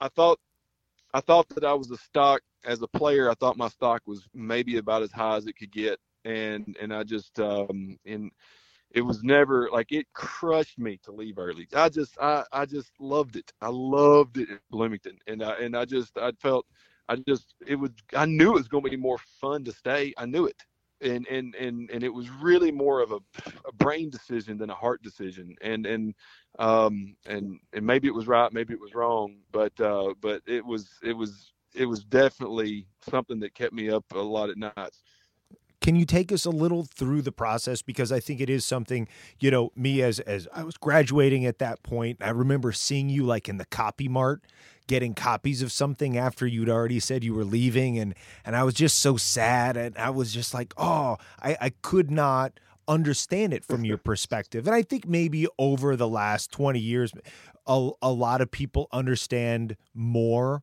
why players leave early and and don't begrudge them that and would certainly do the same thing or encourage their child to do the same thing. But can you you talk us through especially when your heart wanted to stay. What what was the process like? Did you talk to Coach Knight at all? You know, and how did you finally I, arrive at that decision? I, I did. I, I, I actually um, I went out I think a couple of nights and, and just met with Coach Knight, um, and uh, that was that was couple of the more more special nights I had in Bloomington where you know I, I, basically called him and was just asking for some advice and just if he knew of anybody that he could talk to because I knew he had all kinds of connections and I was like you know just trying to get some insight on like if I did look into this am, am I even on the radar of anybody? And so um, you know he was he was calling he was talking to some people that he knew in the industry and and he would I thought that he would just call me back or tell me to call him back and he would say he would just say hey won't you come out to the house tonight about seven and we'll talk about it? And I was like, sure. As I hadn't seen you know, I hadn't seen him, and you know, uh, it was just kind of this uh, strange deal where he was in town, but you never saw him anymore. And so I went out there, and we would just talk, and there was boxes everywhere because they were packing to leave, and and I remember sitting out on like their sun porch, and we were just talking about stuff. And we ended up talking about, you know, very. I mean, we we talk like five minutes about my situation, and and, and an hour about just like other stuff and I just was sitting there one night. The the first night I was out there, I was talking with him, and and uh, he's got some stuff packed up. But next to the the little the little stand that's next to the chair that I'm sitting in, there's a table that's got a uh, picture of him and Ted Williams fishing, and mm-hmm. and I'm just like, I'm like, I'm sitting here talking with Coach Knight. You know, I've got this Ted Williams looking over my shoulder, and we're talking, you know, basketball and everything. And and it was just, um, it was a neat snapshot that that I that that it was nice to have to to put in the the memory banks. And but to to go on forward with the decision making, I, I decided that I was I was really it was really hinging on how I did in the what used to be called the pre-draft camp in Chicago at the Moody Bible Institute. It's now I think just called the NBA Combine but I was like, I, I thought that, you know, because I mean, it was mixed reports on where I might go if I left. And, and I was like, well, I'm going to go to this thing. I'm not gonna sign with an agent. I'm gonna go this thing. If if I if I if I tank, then the decision's made. If I play great, then we'll see what the options are and what it's looking like then. And and I went out there and I just played really well, and uh, it went well. I tested well. I played really well in the games. Um, you know, I remember Jay Bilas putting a thing out there. These are the top. These are the five guys that that that that increased their stock the most and did the best in the camp. And I just remember thinking, like, you know, I've already been here four years. Uh, I'm going to graduate. I mean, uh, I have really good health right now. Um, you know, I've got the uh, the NBA pre-draft camp went great. That's in my back pocket, and and I'm coming. You know, uh, is, is my stock ever going to be as high as it's going to be for for me right now at this moment? And um, you know, just after talking with my family and mainly my granddad and everything, and just saying, you know, part of the but definitely that that that little experience I had and kind of the hesitation that I think that Coach Davis had with me in my game, and and I really didn't lock in my starting spot again until after that Michigan State game, and and um, I don't know, it just that that that it was all none of it was 100% thing. It was all little pieces that kind of fit together that that I just tried to make kind of a a um, a it was more of a business decision and then a heart decision, and and that's that that hurts me to even say that, but but it's um, that's kind of the way that's kind of the way I went about it. Well, Kirk, I can tell you. I mean, I I remember when you left too.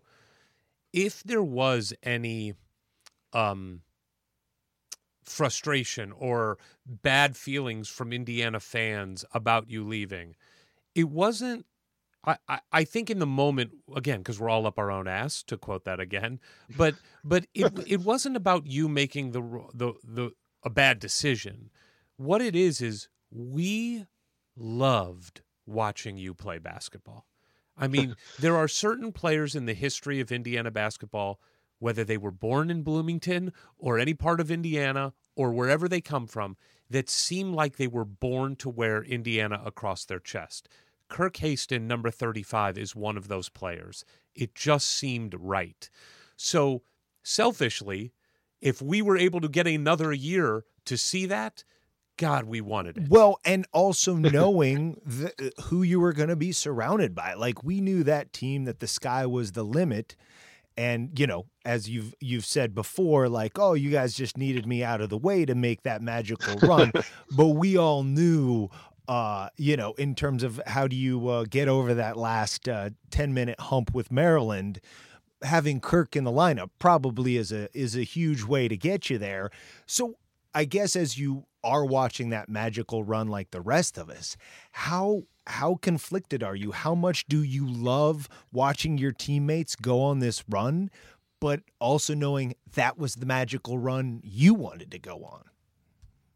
Well, the uh, the smart thing to say, and what I think most people say, and I think a lot of times they're lying. They say, "Man, I was just so glad for my teammates, and I was happy for them, and and that you, it's just part of it."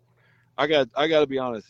I I was miserable. I mean, mm-hmm. I was mm-hmm. absolutely miserable, and uh, it just uh, I was I was really conflicted because I just I loved those guys so much, still do, and I just I was I was thrilled to see Odle have like such a big part of the team, and I you know and he and, and if I'd have been there, I, that would have you know he he still would have been a big part, but he uh, he would he I think he got more minutes with me being gone. Sure. So that that was a great thing. I, you know, Coverdale got to become a star. You know, and if if if he's having to throw me the ball 10 times instead of driving in and doing that patented ball fake to the corner, layup, fall down, get an and one, then, then maybe he's not, maybe he's not, he, he doesn't get the chance that he gets to, to shine. So, you know, I, I looked at it and, and analyzed it from every angle possible because I'm, you know, I'm, I'm not the smartest the smartest person in the world, but I am an overanalyzer, and I I just uh, I just I'd get mad at myself at being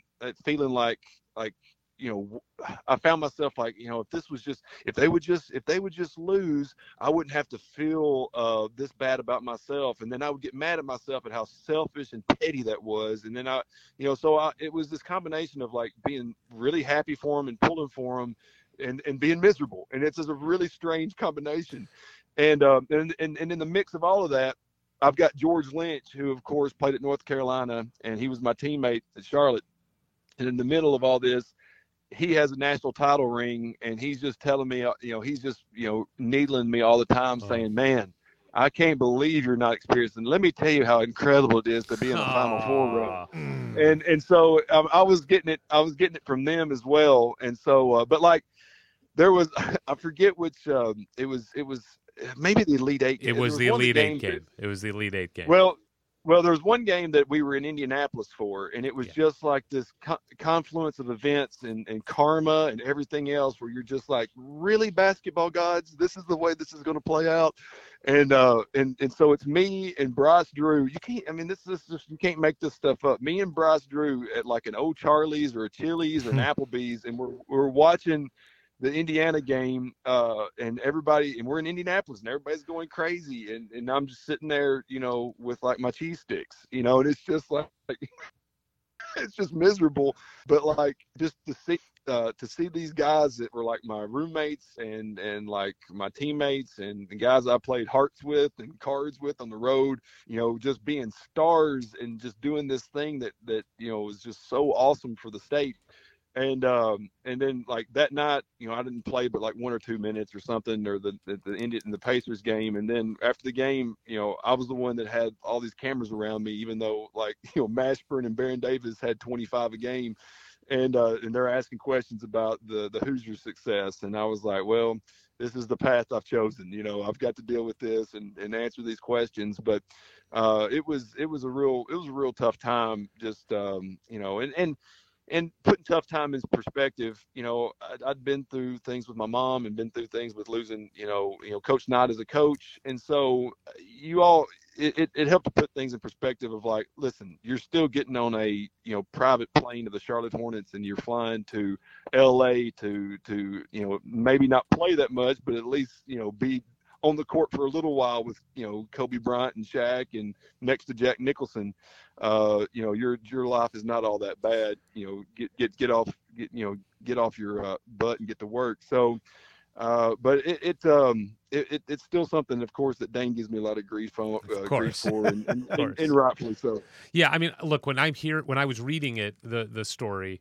uh, or actually listening to it, because I did the audio book of your book, which is which is really weird to hear somebody else being Kirk Haston. It's very strange, but but I offered to read it. They didn't want me to do it. oh, they should have because this guy messes up everyone's name. This guy, Yeah, I don't. he pronounces everyone's name what- wrong. I didn't understand why they wouldn't just let me do it, but they yeah, they didn't wanna should have. Um, but while I was listening to it and, and hearing you just now talk about it, and I want to feel really bad for you at that Applebee's watching the Elite Eight game. And then I think to myself, then I think to myself, yeah, but then he gets to go to the hotel and cry himself to sleep on that pile of money that he just got from the NBA. so you're not going to get much sympathy from me on that. Listen, before we leave Wait, wait. Bloomington, oh sorry, Oh, did you- oh, oh, yeah, I no, was go gonna ahead. Do our Bloomington questions. Oh, okay, because I had a couple sort of new fun questions. oh, okay. Well, let's do them together. Okay. So we always like to ask some special questions about Bloomington from people that got to live there because it is such a special place. So, favorite pizza? Oh, probably uh, Mother Bears. Yeah. Least favorite class. Uh, definitely um, macroeconomics. Ooh, Mm. very nice. That's a good one. How'd you do in that class? Uh, well, the uh, tutor did all the work for me. So no, I'm just joking. I did that- I- This I isn't just- North Carolina. George this isn't, Lynch. No, no, I did. I did all my own work. I, the only, um, actually, I did okay in that class. The class I had one. The only C that I got was actually in uh, in an accounting class uh, at the O'Kelly uh, Business School. But uh, Mm. but the macroeconomics class was a summer school class, and there was just nothing I'd I'd rather just been on the golf course than in the summer sitting in there doing microeconomics. Uh, favorite, like, uh, not counting McCree's and Buffalo's because we know those are at the top. But if you were going to have like a date night or a really nice, nice meal, what restaurant do you go to in Bloomington? Little Zagreb's. Yes, There it That is. is the correct answer. Okay.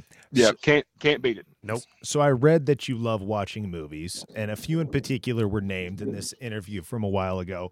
So I was wondering if maybe these are still some of your favorites, and if you could rank them, if it's possible to rank in order of preference Jaws, Ghostbusters, The Godfather, and Back to the Future.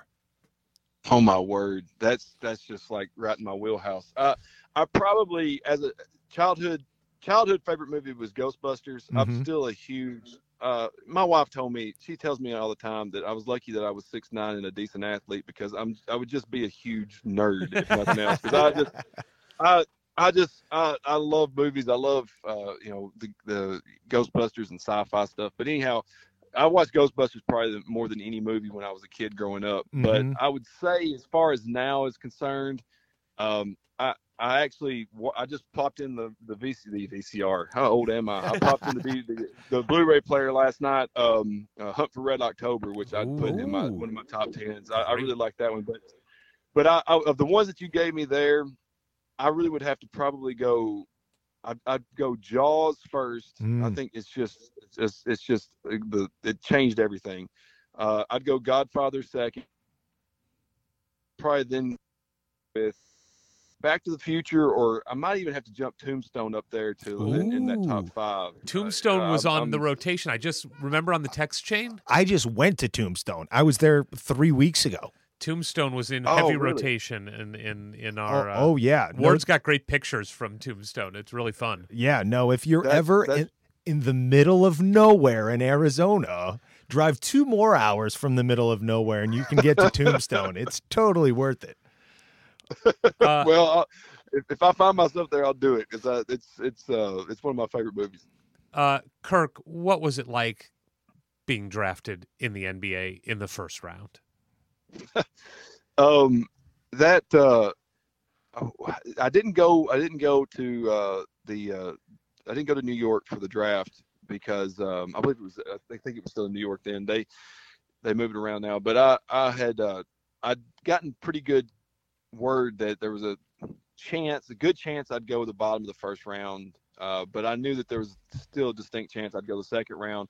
Uh, so I didn't I didn't go and uh, just decided I'd stay at home or stay in, in, in my home county uh, and watch it with some friends. And then they were getting a group together at uh, the basement of the our church that we go to, and uh, there was going to be a bunch of people there watching. And then I finally kind of just thought I really don't know if I want to be around a lot of people for this. And that, so I I ended up talking to one of my buddies that was coming to the actual draft party. I asked him if I could go to his house while they weren't there and watch the draft there by myself while they watched it while they watched it at the and I said as soon as I'm dra- I'll come over there. I just don't like I just I just need to I just need to watch this by myself, I think. Sure. And so um and so I watched it and uh, I was just doing busy work, trying to keep myself busy, and because so I had a list of the guys, and, and I had a, I had, I was trying to predict where they were going, and I was writing down, and I, I knew kind of the needs of teams by that point, and I was like, well, if that guy went there, then that guy's going to move here, and I'm in the middle of writing all this stuff down, and and I'm not even looking at the TV, and I hear my name,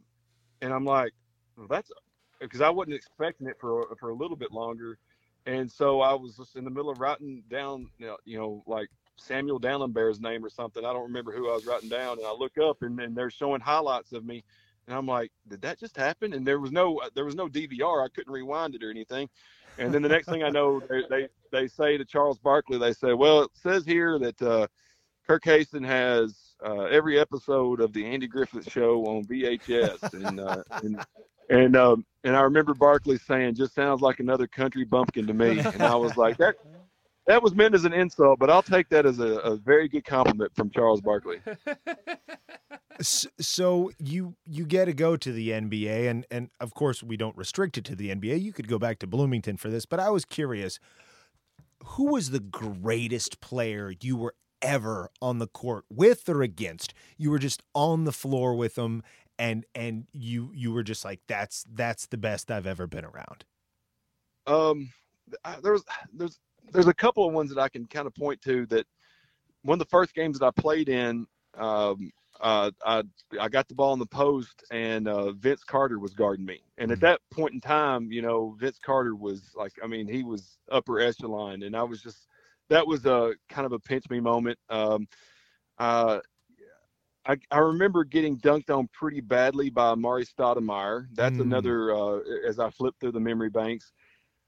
Probably the neatest moment that I had though, and it really wasn't on the court, but it was it was as we were checking in. Um, I was sent I was sent to check in uh, at the uh, Staples Center at uh, about about 10 minutes to go in the first half, uh, and and uh, I go to the scores desk to check in at the exact same time that Shaq is sent to the court, uh, sent to the scores desk to check in.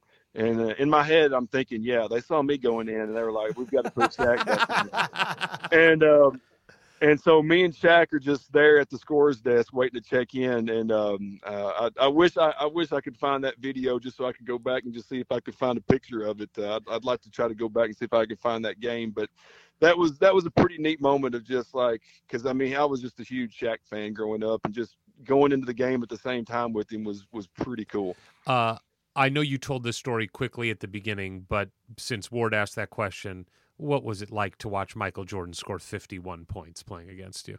Oh man, I it was one of those deals where like I know that there's a famous NBA video uh, with like uh, guys on the bench. I think it was the Atlanta Hawks cheering as Larry yes. Bird was. I was just, you know, I wanted us to win, but I was really wanting to see, you know, just you know something like that in person was just incredible. And then to, to have a chance to to even be a part of the game was a bonus. But after after the game, you know, that was that was going to be his final year and he was um, he was at, at the end of each game, the final game he'd play against the team, he'd pick one player out on another team that he really respected, uh, that he'd battled against, and he would send his game shoes over autographed. And so Stacy Augmon was on our team. And so while we're getting dressed in the locker room after the game, a ball boy for the Wizards comes in and he's got, you know, because Jordan always had new shoes. They only won one time. He had, you know, this this this freshly worn, you know, size 16 white Jordan shoes with blue trim that's got a giant Michael Jordan autograph on each shoe, and uh, and they and, and, they bring it in and give it to Stacy Augmon, and uh, and I'm just staring at him in awe, you know, and, and I'm a memorabilia you know geek too, and so I'm I'm going to the uh, the bus, and uh, he's he's like uh, he he yells at me, and he was like, hey, can you carry? He was like, Kurt, can you carry these to the bus for me? And I was like, sure. And so I'm, I'm carrying these, you know, thinking about like, oh mean, you know, I wonder what these could go for online, you know. um, but uh, so I, it was really cool to have like Jordan's game shoes in my hand that he just scored the 51 points on against us. Uh, that was um, that was pretty special. Oh, I thought you were going to say one of those shoes disappeared on the way to the bus, and Stacy never found the oh, other one. You only gave me one, Stacy. Uh, I'd have been glad to. I'd have been glad to make some trades if he'd have been up to it, but I don't think Stacy was letting go of those. Uh, Kirk, before we let you go, one thing that you talked about throughout your book that I think is music to the ears of of Indiana fans that is so important to us, and we want it to be so important to the current team, is you talked. You made many mentions throughout your book of how Coach Knight made it clear to you guys that you were not just playing for yourself. You were not just playing for your teammates. You were playing for Scott May and Calbert Cheaney and Isiah Thomas, and you were playing for the little old lady, you know, in Ellettsville who is 90 years old and hasn't missed a game. That that it it was very clear to you that when you put that jersey on, you were playing for a community of people that that came before you and are, are there with you at that moment. Can you just talk about what that is and why that is important to players playing today? Yeah, that was really one of the most common threads that Coach Knight had was just you know remembering the bigger picture of who you represent, and uh, and uh, I, I think that unless you fully appreciate the history of, of of of the program that you're with and you you know and just what it you know you're coming in you know a lot of times maybe even from out of state but you're coming in to something that people have such a passion for. I mean we've talked a lot about family uh, in, in, in this podcast today. I mean indiana basketball is a part of people's families. I mean it's they they look at indiana basketball and there's there's memories of getting around the TV and, and, and going to games together and, and talking and debating and everything. It's just inside the fabric. It's just woven inside the fabric of people's families. And and and so you really have to you really need to respect that and understand that, you know, as you're, you know, as you're working towards you know working towards winning basketball games or you're uh, working towards uh, you know being a you know a student athlete that that is something that, that the, the the campus and everybody can be proud of it just all ties into a much greater tapestry than than just a single game on a single night. Let me ask you about a couple of quotes that Coach Knight gave on your behalf. Uh, the first one, I'll just say the quote because I think the listener should hear it. Uh, this is when you were running for office, and Coach Knight said, I've known a lot of dumb politicians in my day, and Kirk won't be one of them. Uh, Yeah, so, so, uh, so, so that, was that something you got on some like uh, some flyer material as you were campaigning around the state? Was that something you were able to use? I, I did use it in mailers, and it actually, it hey, it actually for the the uh, the uh, the the uh, mailing the mailer uh, organization or group that I used out of Nashville, they won an award for that, um, and uh, and awesome. because it, uh, and so that was pretty neat. That Coach Knight's still getting wins, winning championships today, and and uh, but yeah, he actually sent that in a video file, an audio file. He uh, texted me that as an audio file to use in a radio ad if I wanted to use it, and and the radio ad just went, it just it just went crazy. People just loved it, and uh, it just um it just if anybody was curious whether or not it was really his him or not on the radio when he got to that point and said that that was all the provenance that needed to have the proof like oh yeah that's coach Knight. That's definitely something he would say. And then on your book is the quote from him that says, Kirk Haston is one of my all time favorite players. What does that mean coming from your coach? it's it, it really is um you know I, I feel like any player that makes it through and, and plays for him and and goes to the battles he and he would say this and people would say this like if you know he's going to put you through a lot he's going to test you if you come out on the other side he will always be there for you and and I, I can only i can only just just fully 100% endorse that statement i mean um i felt like that uh he tested me and he gave me an opportunity and I and just him saying that just shows that I didn't that I, I at least came close to his expectations and that means a lot. Well, Kirk, when you were back for the Michigan State game the other night and pictures kind of circulated online, social media postings got put up, it brought a smile to my face. I know it brought a smile to Ward's face. We were just we we were just so excited to see you back home in Bloomington where you belong. Uh, you left a huge impression on everybody who watched you play. We loved watching your work ethic that was imparted to you by your grandfather and your mother. And I have no doubt that your grandfather and your mother are a big part of your family now with your wife and your kids. And what you did for Indiana in your time there, the way you played the game, is exactly what we hope players today realize they're playing for because you represented the school well, you represented the program well, you represented the state well. And it is an honor to be able to walk down memory lane with you. Uh, and we hope that one day you'll run for president because we would love to say we had a presidential candidate on our uh, podcast and maybe the president. Who knows? Yeah, Anybody no, can no, win. If, if you run, let's He's win. winning. Let's win this thing. Uh, but Kirk, seriously, it, it has been just a privilege and an honor to talk to you. Loved watching you play, and love what you have meant to Indiana. I really appreciate it. It's uh it's really been uh special for me to have a chance to to talk with you guys about some of this today and uh just thanks for having me on. Anytime, man. Hoosier hysterics. Hoosier hysterics. Our first elected official. First elected official, That's kind of a big deal. first person from Tennessee.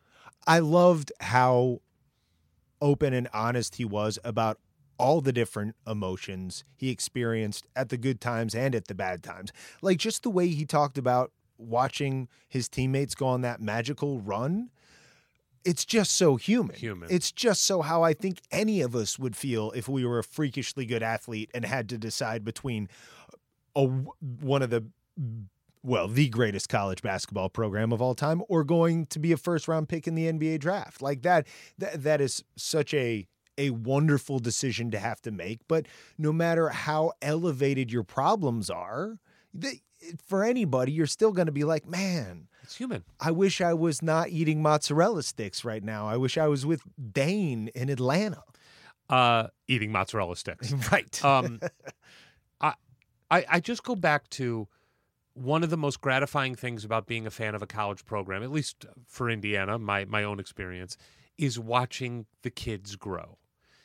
Watching what Victor Oladipo did from year one to two to three is just one of the most gratifying experiences you can have rooting for a program. Literally unbelievable to watch that progression. Yes, but Kirk's wasn't far off. I mm-hmm. mean, from a, from he he wasn't hotly recruited. You know, he we didn't get into this, but Vanderbilt and Tennessee had both offered him and reneged because they had taken other players. Still love he got to turn down Purdue though. Yes, that's great. but from that to then redshirting, to then averaging single digits, to then 15 points, to then 19 points, from not ever taking a three pointer to being close to a 40% three point shooter. It, that's what college sports are so much fun to watch because you get to grow with each iteration of the program. And it's what the one and done has killed a little bit about many programs in basketball. It's just so much fun to get to know these guys. We think by the end of their time, we do know them. Yeah. And he said it. He was a part of our family. Yeah. Like that's that what more can you say? Well, and and to to know and to know that he was just back there for the Michigan State game. And boy, how how much fun would that be to go back to Assembly Hall where your greatest against the team where your greatest moment of your college career took place. And and to me, and I think to many IU fans, we love our players so much. We want to see them come home so much. It's so important to me, maybe more than it should be, that they still love Indiana, that they still want to be there and be a part of this thing that we all know is so special. Because I don't know, you just figure somehow because basketball was a business to them that somehow it's a little bit colder but what we're learning time and time again is that it, it it's not that way and may, maybe once they off went off and played professionally you become a little more callous to sentiment or whatever within the game but everybody has that same feeling about bloomington I couldn't agree more. I meant to mention this when we were talking about the Michigan State game. I didn't realize this till I was doing a little research on this one. That shot and that win was the first time Indiana beat a number one team at Assembly Hall, ever. because they were usually the number one team Yeah, but I mean, we played against good teams. Kentucky came to, or not Kentucky, but they played Kansas, I think, there a couple times.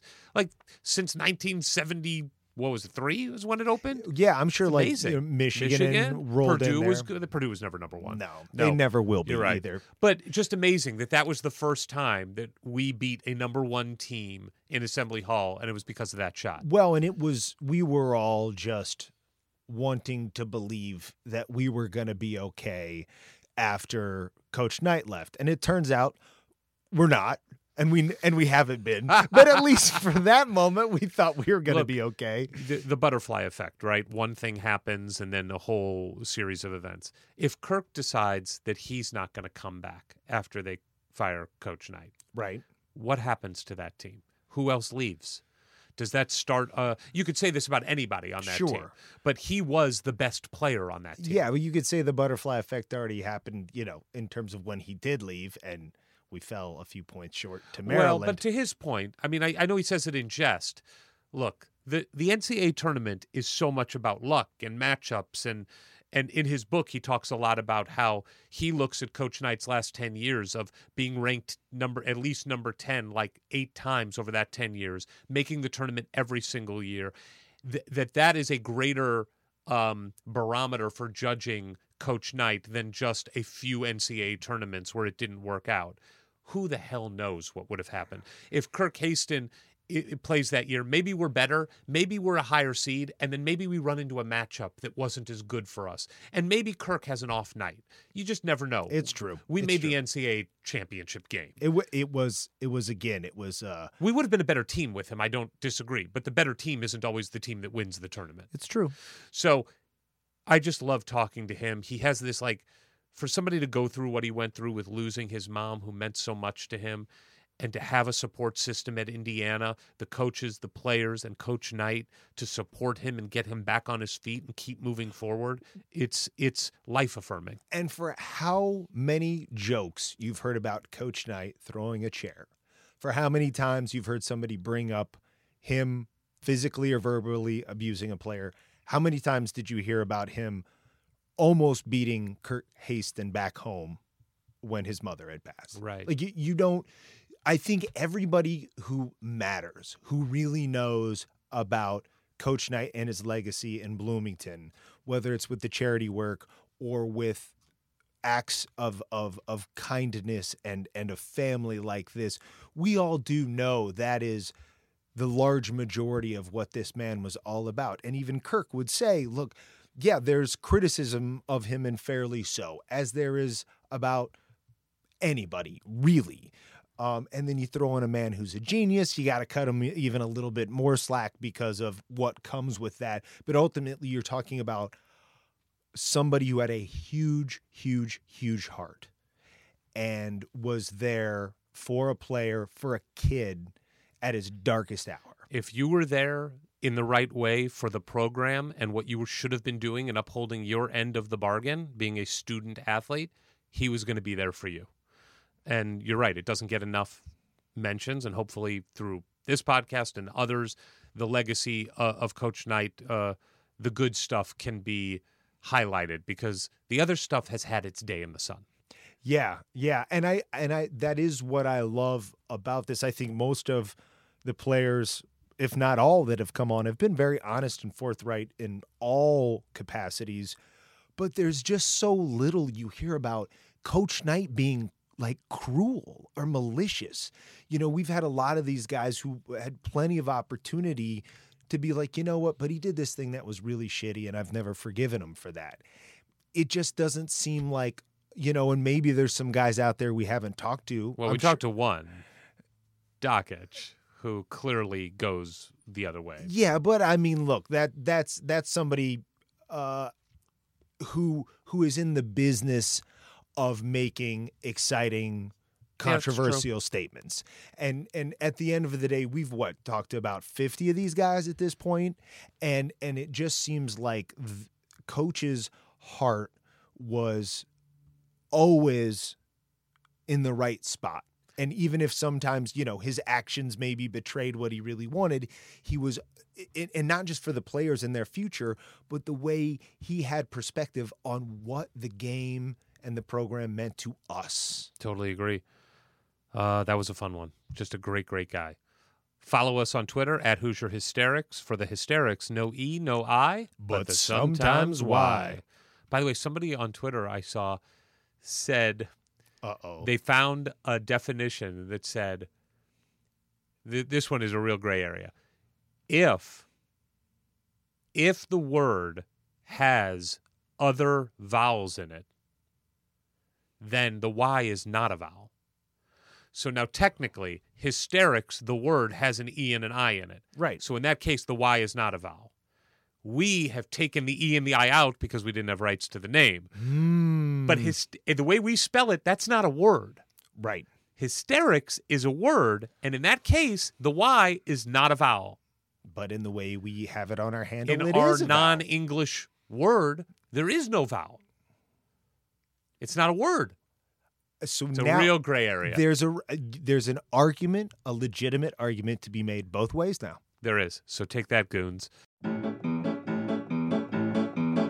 From the halls of assembly, you'll hear us scream and shout. Our love of Indiana is manic and devout. Archie and his boys, we discuss in unique manner. We won't be satisfied until we hang another banner. Us two goofy guys go by names of Ward and Eric. And as you probably know by now, we're Hoosier Hysterics. Hoosier Hysterics. Hoosier Hysterics.